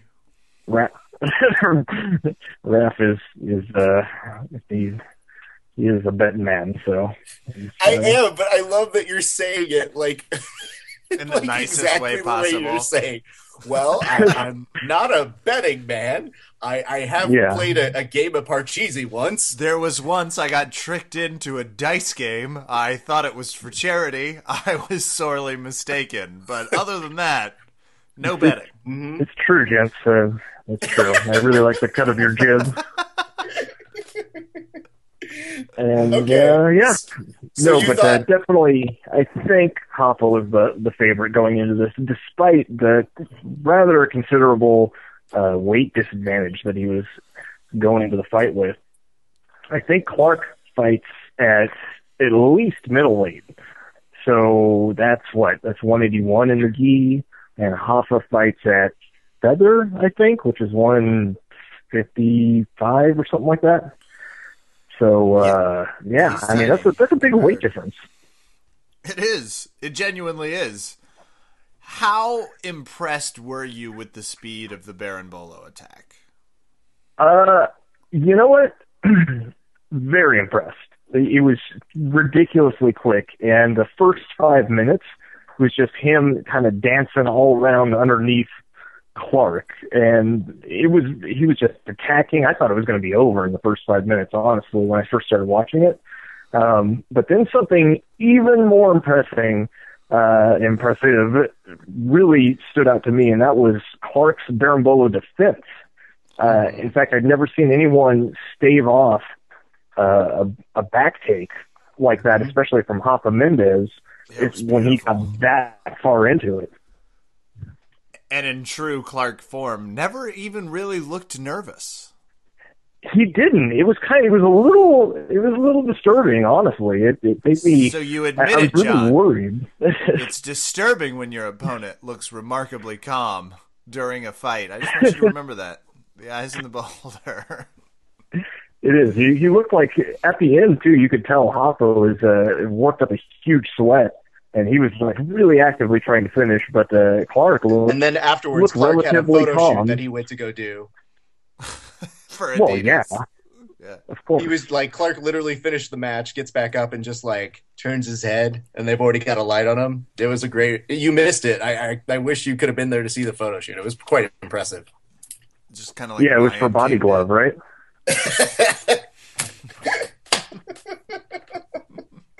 I don't like that John Yeah. Evans has become the funniest person on the podcast. No, I've been upset about it for a while. It's pretty annoying You're the one that keeps inviting him back. because he could hurt me. This is terrible, John. Here's the thing. So when you're watching this, was that the biggest surprise? Was it uh, his defense, or was there anything maybe strategy wise? Because I had some people who were actually, and get this, they were displeased that Rafa couldn't finish Clark. Where did you fall in those categories? Um, I wasn't displeased. I mean, Rafa was really going for it. Uh, Rafa, a couple of different things. Rafa looked, Rafa's known for having ridiculous conditioning. The guy just doesn't get tired. He's a machine. Even against bigger guys, you know, he looks incredible always. But, uh, he was, he looked a little bit tired, at least by midway through the match against Clark, which I was surprised at. I was also, um, you know, I wasn't upset that he couldn't finish Clark. He was really trying. He was trying very hard. He really wanted that finish. Um, especially his brother uh, had all. Spoiler alert: his brother had already finished uh, his fight against Samir Chantre earlier on. So Well, I'm sure the it's not pressure a was spoiler on. for the following reasons, John. The fights happened a few days ago, so people Mm-hmm. probably already saw them, and we've already talked about that fight. Kevin, have you So- thought about the fact that he was saying it facetiously? Um, was he? No, I. Wait, John, do you use sarcasm now? Um, I, I don't use that now, Okay. but uh, you know, I was I was- thinking about it maybe in the future. Oh, okay. I still cute. feel that's being facetious again. Good job, John. Here's the thing that we were interested in too is like it was cool to see Rafa in control so much, but this is a major question for us. Do you think that Rafa and Gee would have defeated Clark and Samir in a tag team jiu-jitsu match? What- Are you going to put up turnbuckles or is it a cage match? Or what what are you Um, talking here? First of all, John, now I'm not liking the facetiousness as much. But we, here was the plan. I don't even know why I'm giving you a real answer, but this we thought we thought about it. Okay, we were okay, gonna do yeah. like the Zach Morris timeout. So you so each team gets like four. That way they can stop it at any given position, and then you know as long as Royler's not involved, you just go into the exact position that your partner was in, um, or we go to the photo replay, which has got to be the first time that's ever happened in jiu-jitsu history, by the way. Yeah, it, it totally is. It, it, that is honestly the best thing that ever happened, though. Seriously, like stop bitching about this position and this grip. Like just look at a picture of it and then shut your mouth. That mouth. was great. And they did it real I'll quick. Take a moment to thank the crowd for yelling out replay. Did they?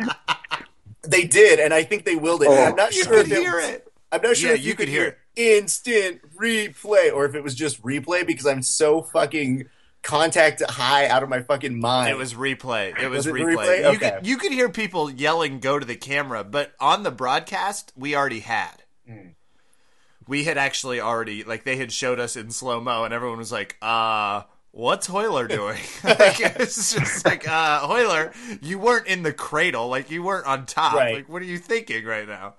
But John, was, uh, the important thing to note is Clark, Samir were both on our podcasts and made it very clear they were prepared and had been training for that. So I'm saying to you, don't tell us we're crazy when they're the ones who told us about it. Yeah, I mean, You know, you like that format too. Time out and then just switch people. That's cool, right? uh, yeah, that that would be. I'm, I'm sure that they would, uh, if they, you know, if they're like, "Not prepared. really. No. You know, you could do it like in, you know, maybe like a like a blood sport type thing, where they do it in like a half empty pool or something too. That would be, yeah, because then you, you never know. Like, it, it, is it going to go to the taller guys because they can move around better, or maybe the little guys have adapted to the water? You know? Think about how much fun that would be for BJJ Breakdown, though. It's like, and Clark Gracie has called one of his four Zach Morris timeouts. they are switching out with Samir into the bottom half guard position, and they are resuming fighting. Here we go. Uh, that would be fucking awesome. It, it would be, yeah, definitely. You can use that. So, who do you think's gonna win? So what? Which team? Do you like the Mendes brothers or do you like the uh, Gracie Chantre? Ooh, man, GC attackers. that that's a tough one. That is a tough one. Oh, I, I, hmm, I, I don't know. I don't know. I, I'm gonna give it. I, I gotta go with Mendes brothers on that because there's they've already got like a team thing going on, and I, Yeah. who knows how much Clark's trained with Samir. So We do. it, Yeah, it could call. be, yeah. I'd like to stop John right now and point out to Kevin. This is the first time we have ever seen or heard John Evans thrown off his game. I thought you were going to say the first time we'd ever heard him answer a question. How dare I you. was. But I like that we had tricked John under the guise of like, yeah, come talk about this match. Just we're gonna gonna talk about this for single the match. second half of talking about it, we're gonna give you a hypothetical tag team. You know, no big expert strategist John Evans. Figure that out. Yeah, no, it's yeah. I've been studying up on it, so I was I came prepared. So, John, what was you know? What do you think in the grand scheme of things that match did for Metamoris? Were you pleased? Did you want to see more out of it? Where did you fall?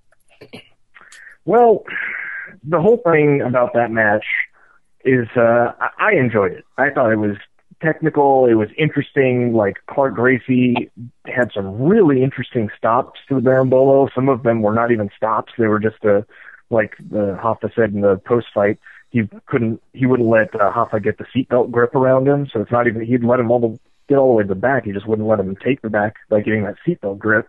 Um, another one of the stops was just to simply stiff arm the gi away. Like it was, uh, it was just interesting. And his other one, he, the leg that he was getting berimboloed on, he switched the opposite leg underneath, which I've actually never seen before. And he was sto- he stopped the berimbolo, I think, twice that way. It was it was really interesting. Um, but uh, so I thought it was technical and fun to watch, but with all this controversy about the double guard pull in jujitsu, like I don't mind that personally, but Mhm. people for whatever reason seem to really, really hate it. Uh, and that's all that this was because, I mean, it makes perfect sense though because it, Clark Gracie, if you're bigger and and you know stronger than someone, just like when Jacare fought uh, Marcelo Garcia, he jumped for a close guard so you can control them with your legs. It's a it's a good strategy if you're bigger than them and you know they're super fast and technical. Uh, on the other hand, Rafa didn't want to get up and try to pass uh, Clark Gracie's guard because he knows Clark Gracie has a fantastic guard. Same same thing.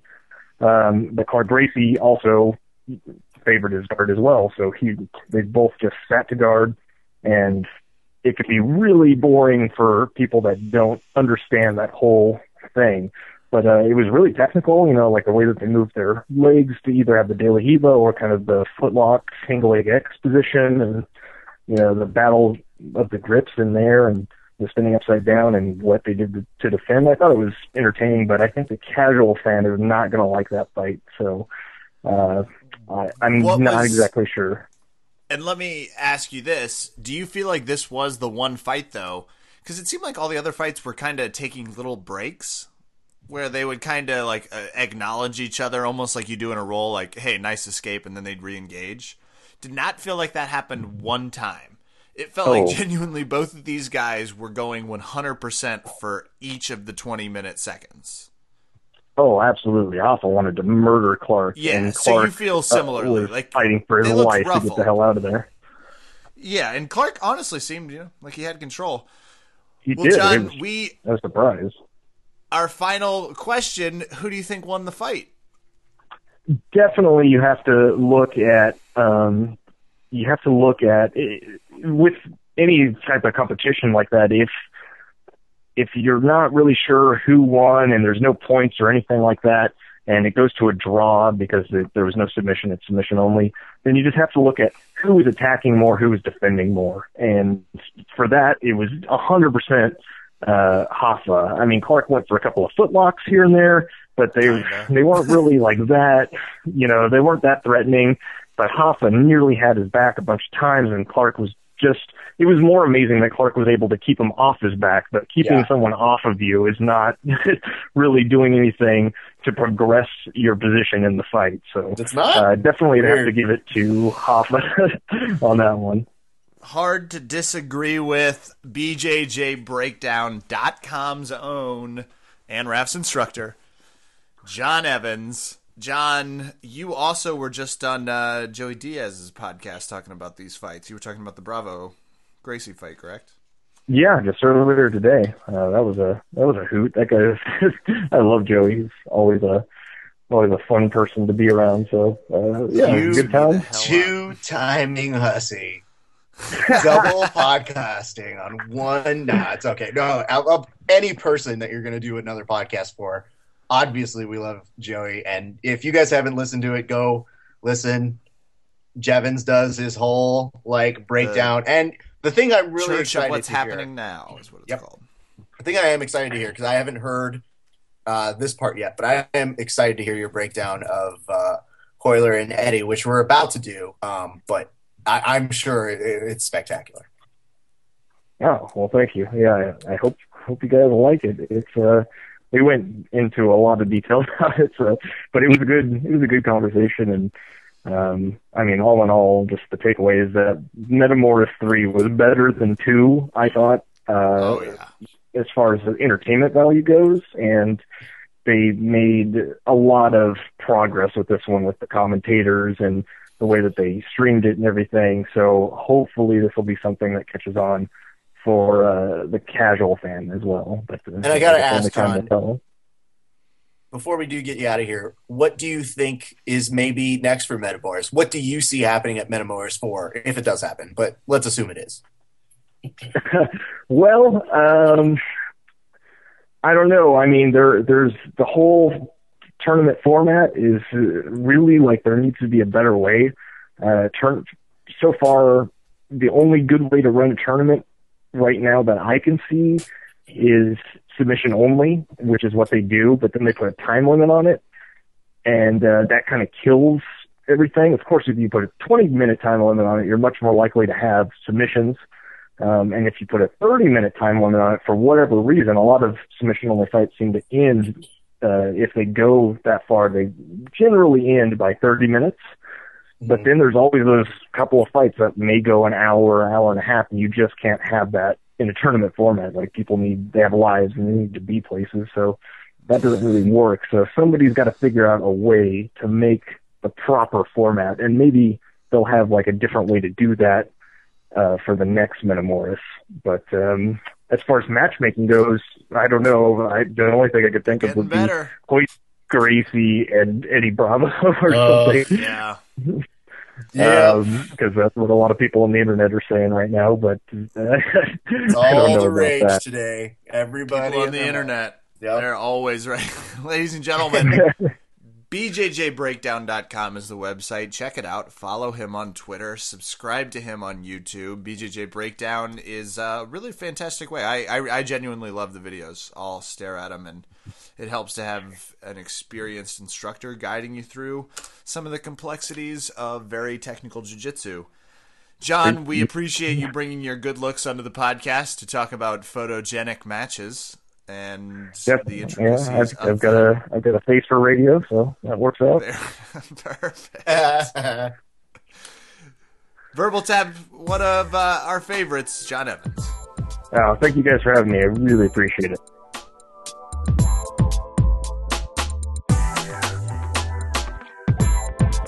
Record now. You can start whenever. Okay, so uh, okay, we know what's happened. There are five matches that have gone on, right?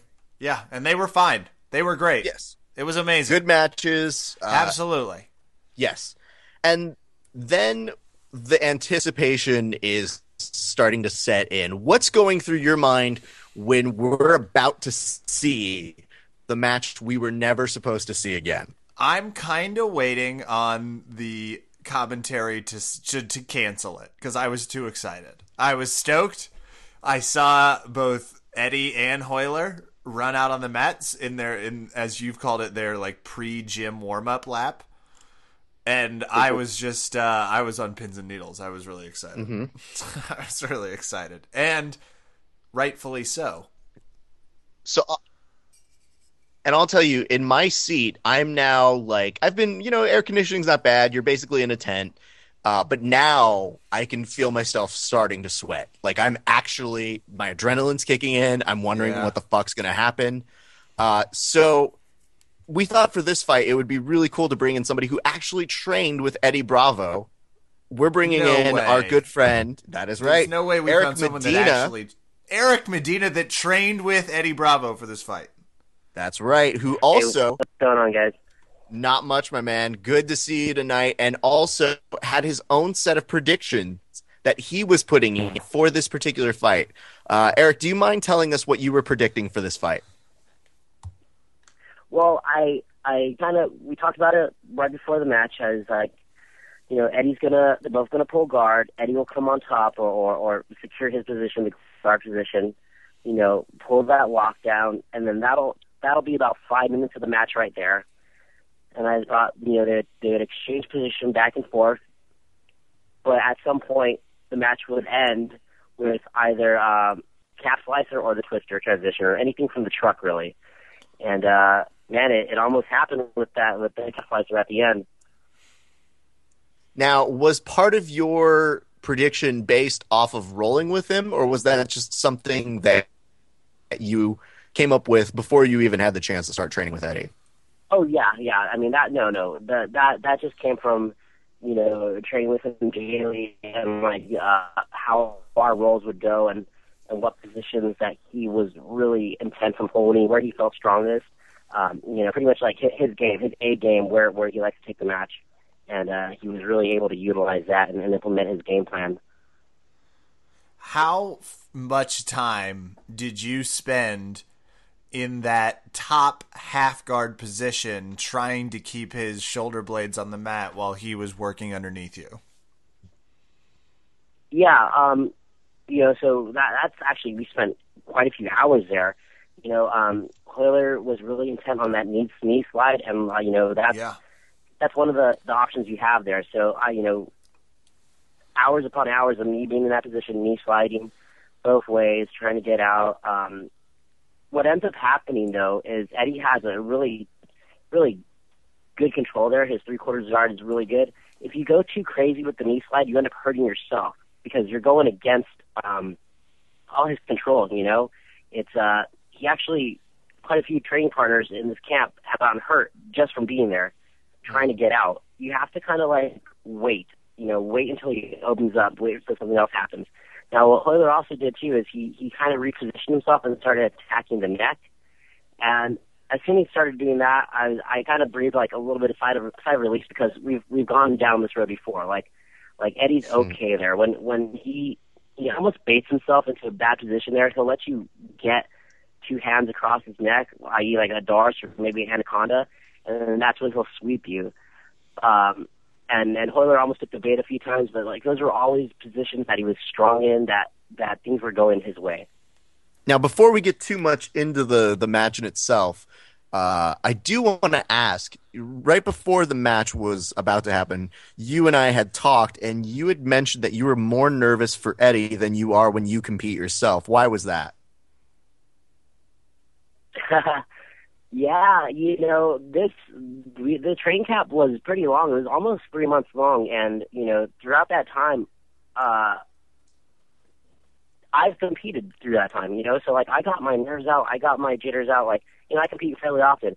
Uh, Eddie, like we don't have a lot of competition footage. We don't really know how he acts before competition. Like if he likes to be alone, if he likes to be, you know, certain people around him. So it was kind of kind of cool to see him like go into the zone.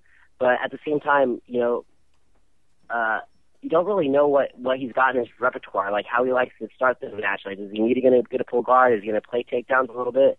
You know, um, so I was just like really like nervous for him because you know, knowing a little bit of what he's got in his arsenal, like like how is it going to play out? Like, is he going to stick to the game plan? Are nerves going to get to him? Like that was a that was like a very you know everybody's talking about like how huge it was. It was really one of the biggest matches in history. You know, like everything from the crowd to like the the venue, like it was all top notch. It was all amazing.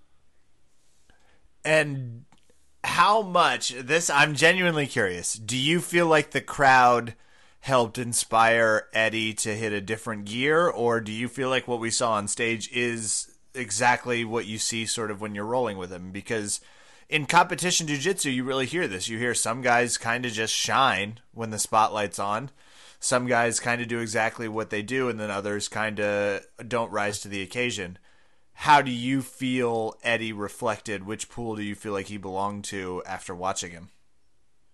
I think the the Metamoris format really benefited him I don't know if you uh, you saw the the Metamoris promo where Jean Jacques talked about like Eddie as a student growing up, how he, you know, how Eddie always went for submissions. He was never really a point fighter, and Yeah. you know, Eddie Eddie kind of lets himself get into very bad positions where points would be scored, but like that's when he's dangerous. You know, um, when you mount Eddie, like he's gonna whip that leg, over, come up, and he's gonna he's gonna leg lock you or heel hook you. Like it's a very dangerous position, like to to be um to be mounted with him. Um, sometimes like when you when you're on side control and you're working and his flexibility is crazy. You know, he, he has these um he's able to create space. He's able to, to weave a leg in to you know put a butterfly hook in and start to elevate and, and implement his game.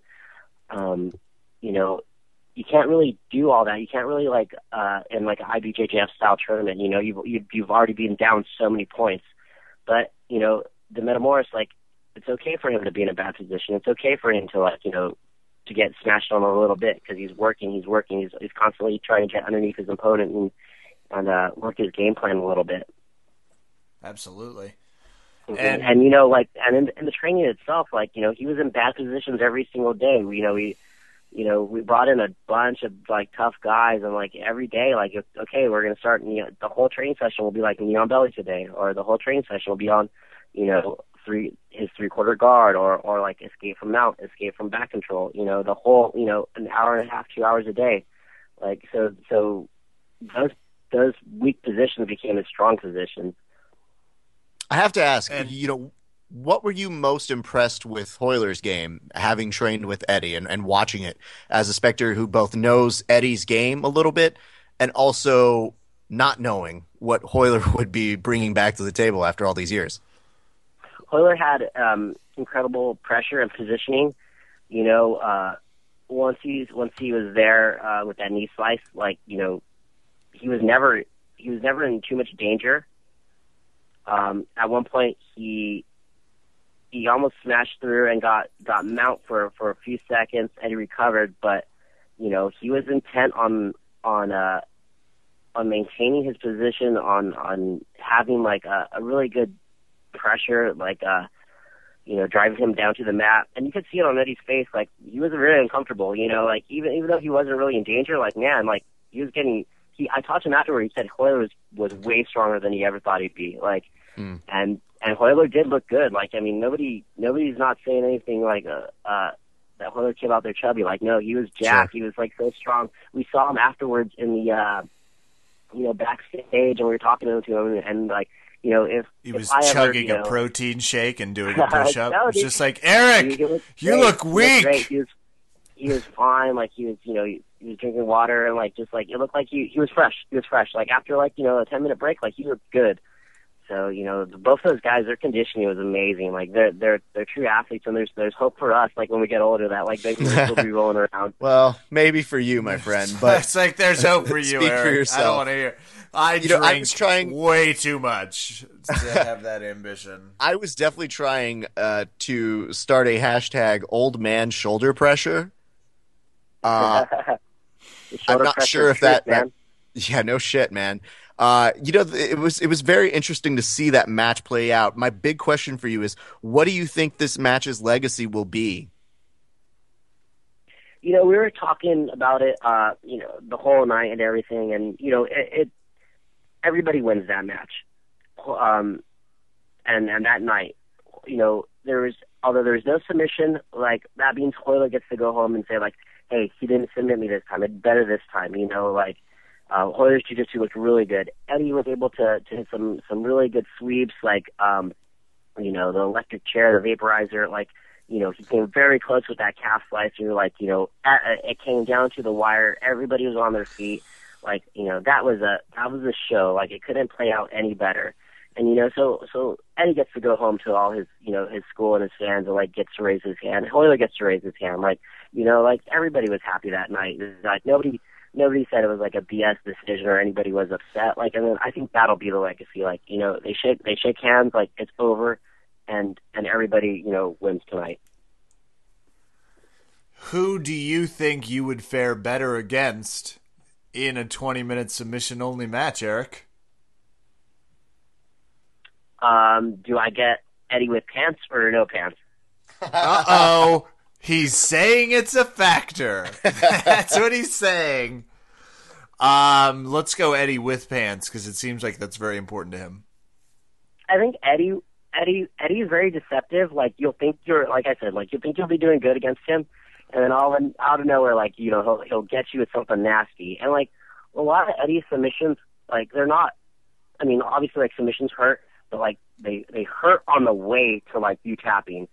So like like his calf crank, like by the time you're tapping, like it's already hurt too bad. Like you know, same thing with like um like his chokes. His chokes are really mean. Like his his back control is really mean. He's really wicked with a body triangle. Sometimes you'll just tap to that. Like Hmm. you know, the Royler Royler looked great. The Royler's like you know traditional jiu-jitsu. Like um, you know, I I I, I would actually like to like you know roll around with Royler and McGee. Like he, I'm sure that would be awesome. But I wouldn't last more than like two minutes with either of those at full power. All right, so he's saying neither, Raph. Oh God, He's dodging What the a- tough questions. what a terrible competitor! If I were competitor Bryant he is. Gumbel, I'd be pissed. I'd be writing I a know. note to my production coordinator. Just throwing it And- And I do have to ask uh, this, you know, for you, what did it feel like to be close on uh, seeing the match play, uh, just for your own interpretation as both a jiu-jitsu practitioner and, and a spectator of the event? It was really cool. It was really awesome. You know, um, uh, almost every seat in the house was like a good seat. You know, the crowd was. I don't. I didn't know it was that evenly divided, but there was chance for like Eddie and. Royler going like, like you know, by the people next to me, and like sometimes they would just change their mind and did chant. You know, like it was like it was like people were swaying their both like you know everybody wanted wanted somebody to win there, but it was cool, man. It was awesome. It was just awesome to see this whole thing come to fruition. You know, like like I'm I'm a jiu-jitsu nerd. I bought the ticket as soon as it came out.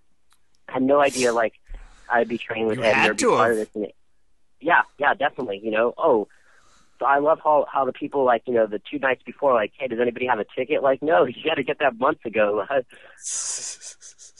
but it was Uh, really cool. It was, it was it was really special, especially to see you know what what it takes to be a champion, like what what real like high level training is, and like you know getting to watch Eddie like day in day out, like you know train his butt off, go teach, go swim, do the media, like it's it's a whole bunch of different uh tools and different jobs that you you have to have under yourself, you know, and uh that that was really cool to see it. And I would like to follow that up with what would you say was the best takeaway or learning experience, both training with Eddie and just being a part of his experience in this whole massively crazy attention filled match, uh, you know, all the way through? Um, you know, I, I think, you know, we always talk about, like, we always joke about, like, Eddie, Eddie really, you know, talked, not talked himself up or, like, like, you know, this, this tournament or the, the event had, like, multiple time world champions, like, the best of the best. The Mendes brothers were there, you know, Keenan was there. But, like, the main event was, you know, Eddie versus, um, Royler, you know, and it's crazy. Like, like, they had a match, like, everybody's on their feet. Um, I, I think what I take away is that like, you know, maybe if you're not like the most successful competitor, like maybe you don't have to be uh, an Abu Dhabi champion or a world champion, but man, like you you put some stuff together, like people are gonna want to watch you, you know, compete. People are gonna want to like listen to what you have to say, and um, that was really cool to see because you know it's not not all of us are gonna be world champions, but it doesn't mean that we're not all gonna go out there and try. And it doesn't mean that we can potentially like knock off a few, you know. So I think that's a that's a glory about jiu-jitsu. You know, like every day, like you know, we're training with like high level guys, and who's to say like one day like it's not your time to catch them. So it was really cool. It was a whole a, a wonderful experience. and really really happy to be part of it, and got like awesome like uh takeaway from it. And what can we expect in the sense of this is what I'm going to ask. Do you think we will see Eddie fight again? You know, I think if he wanted to, it would be much easier for him now that he's got the mat rust In off. shape. Absolutely. You know, he's in shape. He knows what it takes to win. I mean, you know, uh, and like he's confident in his abilities, and I think that's like the big thing, you know. Confidence is what is what uh is what wins you matches. Um, in the last week of training camp, and he was a terror, man. He was tapping everybody and and tapping everybody quick, and that made him like that like gave him like you could see like a little spark in his eyes, like like he was ready, and uh, and I think he's going to carry that for a very very long time, and he's got you know he's got monsters that'll come help him, you know, like he's he's the man right now, and um, you know, if he if he wants to hop into like a little grappler's quest or like do something big, do another Metamoris, I think like he'll fare very well. You know, answering Well, hey, let them know if they're uh, looking for attractive, mildly funny people at a lower rank to compete. I am all yours to beat up on, Eric. I just want to publicly state that before we start to move out. Eric, talk to us about. Yeah, if you're ever out in DC, well, I'll obviously uh, make you come roll where we are, and if I make it back to LA, Raph, I'll have to have to have you choke me out a little bit. You have some sponsors that we would like to shout out. Oh yeah, um, I'm always wearing uh, Newaza apparel, rash guards, and cool stuff. Uh, Travis Newaza, also known as Farta Plata, takes really good care of me. Um, Roll Dogs Kimonos is the brand of the gi I wear, and then uh, Ubatuba Acai in Tarzana. It's got the best Oh, acai. So if you're ever ever if you're ever in the the valley, stop by there. They're really good. They'll take care of you. Um, yeah, but you know what a what a great night, what a great event. You know, It we was the fantastic. And- party in uh, Hollywood Oh. after. of course you did. Oh, my gosh, God, was it awesome? That was Was nuts. amazing? I see Dean Winston, Jeff Glover, Eddie Bravo, and Kron Gracie on the dance floor. It was nuts. It was really cool. Uh, that sounds fun. All right, ladies and gentlemen, Eric Medina, thank you so much for stopping by the podcast. Oh, thank you very much, guys. Um, have a great one. We'll see you soon.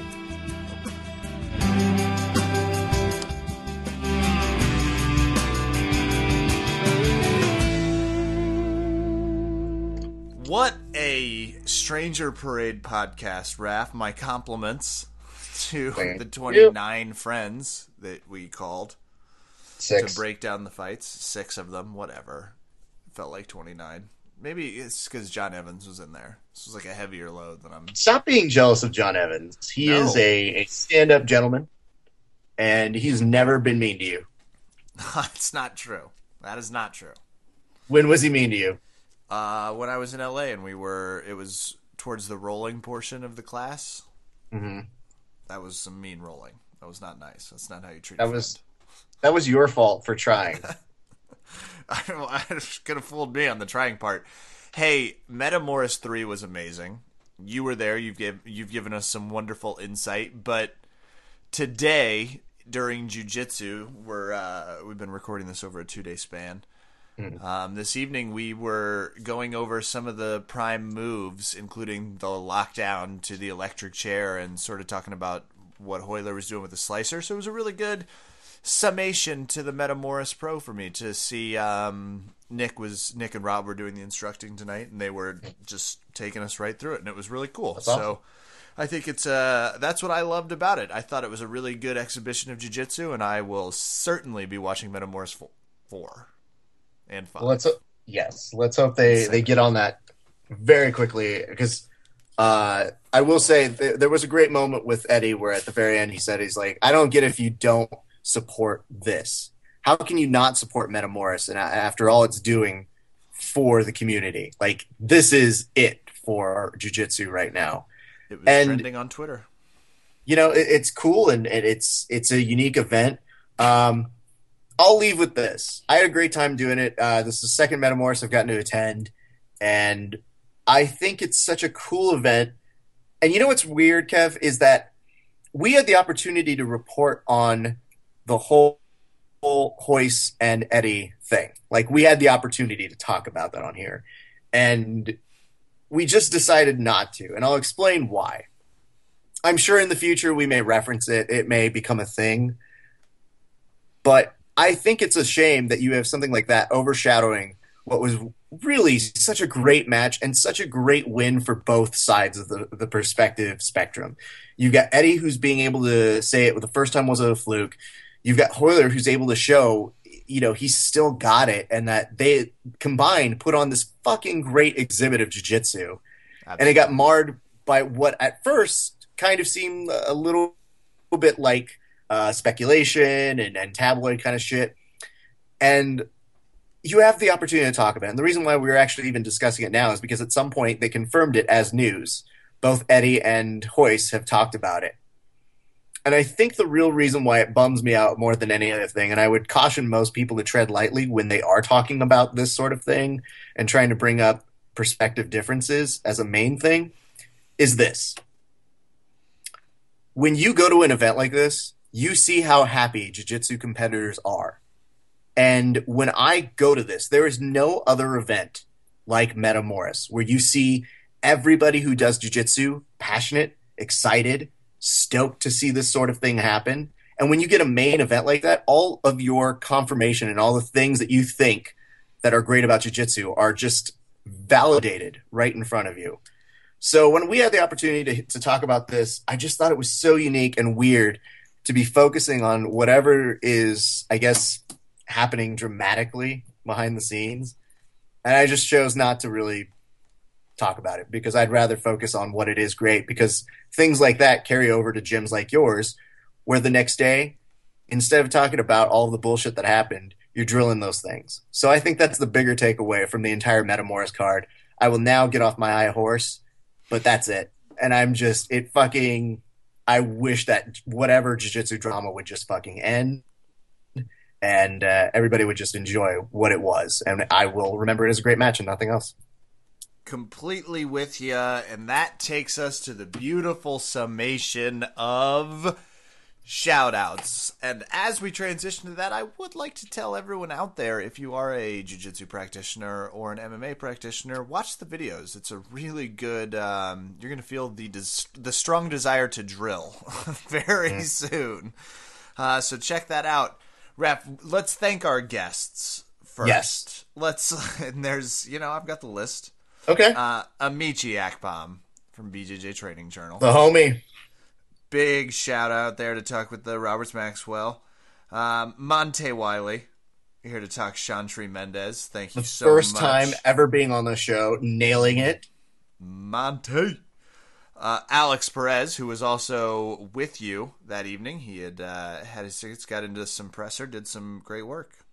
Uh, so Alex has been such a great training partner, and uh, it was a blast to get to cover it with him because you know we got to discuss all the things that we like. We got to nerd out over a lot of the technique, and uh, he actually brought a buddy with him that he gets to train with with us for the ride. And the great thing about it is uh, that guy, he was complaining about that he doesn't get to see all that often, but that he used to be the guy who would break down things at the end of his class. And that is exactly how Alex does his rolling. He does that sort of thing and he's paying it forward. So, uh, kudos to both of those guys for, for being so cool. And to Alejandro, we appreciate your time, dude. That's really cool. And, and we hope you had a good time. Absolutely. Here to help us with the Keenan Kevin Casey Jaime Gonzalez from BJJRants.com. We'll have Jaime Yep. back. Don't worry, Jaime Oh, fan most club. definitely. Jaime fan club at ease. Um, of course, the lovely and elegant John Evans helped us talk uh, Gracie Mendes. And big thanks to Eric Medina, who trained with Eddie Bravo for this match, coming on to give us some insight and just kind of, you know, he he definitely saw those moves coming, which I like. That's another one of those, hey, drill it, people. Train he it. and- beyond stoked to talk about his prediction and to see it come true when it happened there. And he just walked up to me and he's like, Hey, what did I tell you about all that stuff? And I was like, You're very right, my friend. it's as though you had some sort of insider knowledge. Right. Hey, that takes us into our shout outs. BJJ MMA Academy out there in Chantilly, VA, of course. Check out No Concept out in Maryland and our friend Andrew over at BJJFinder.com, the world's premier jiu jitsu school locator. Download the app all you have to do is put your zip code in. It'll show you schools. You can review them. You can also go on BJJ Finder and see what schools that you might want to train with that maybe you're a little nervous about. Well, people have reviewed it for you, so they've already experienced it and they'll let you know. That's to do it for uh, me, Raph. Pretty easy on the shout outs. Thanks, Metamoris. Yup. And uh, I'm going to try and do mine in a minute. Time me. Um, hold on and go. I'm going to go ahead and shout out Valley Martial Arts Center. VPVV Mac. You guys are always great. You're top notch instruction. All the guys over there. I hope that you had a great time watching uh, Metamoris. It was really, really cool. Also, I want to shout out uh, our great friend Pamela Moy. There's going to be a women's open mat. The SoCal Women's Open mat is going down on April 6th.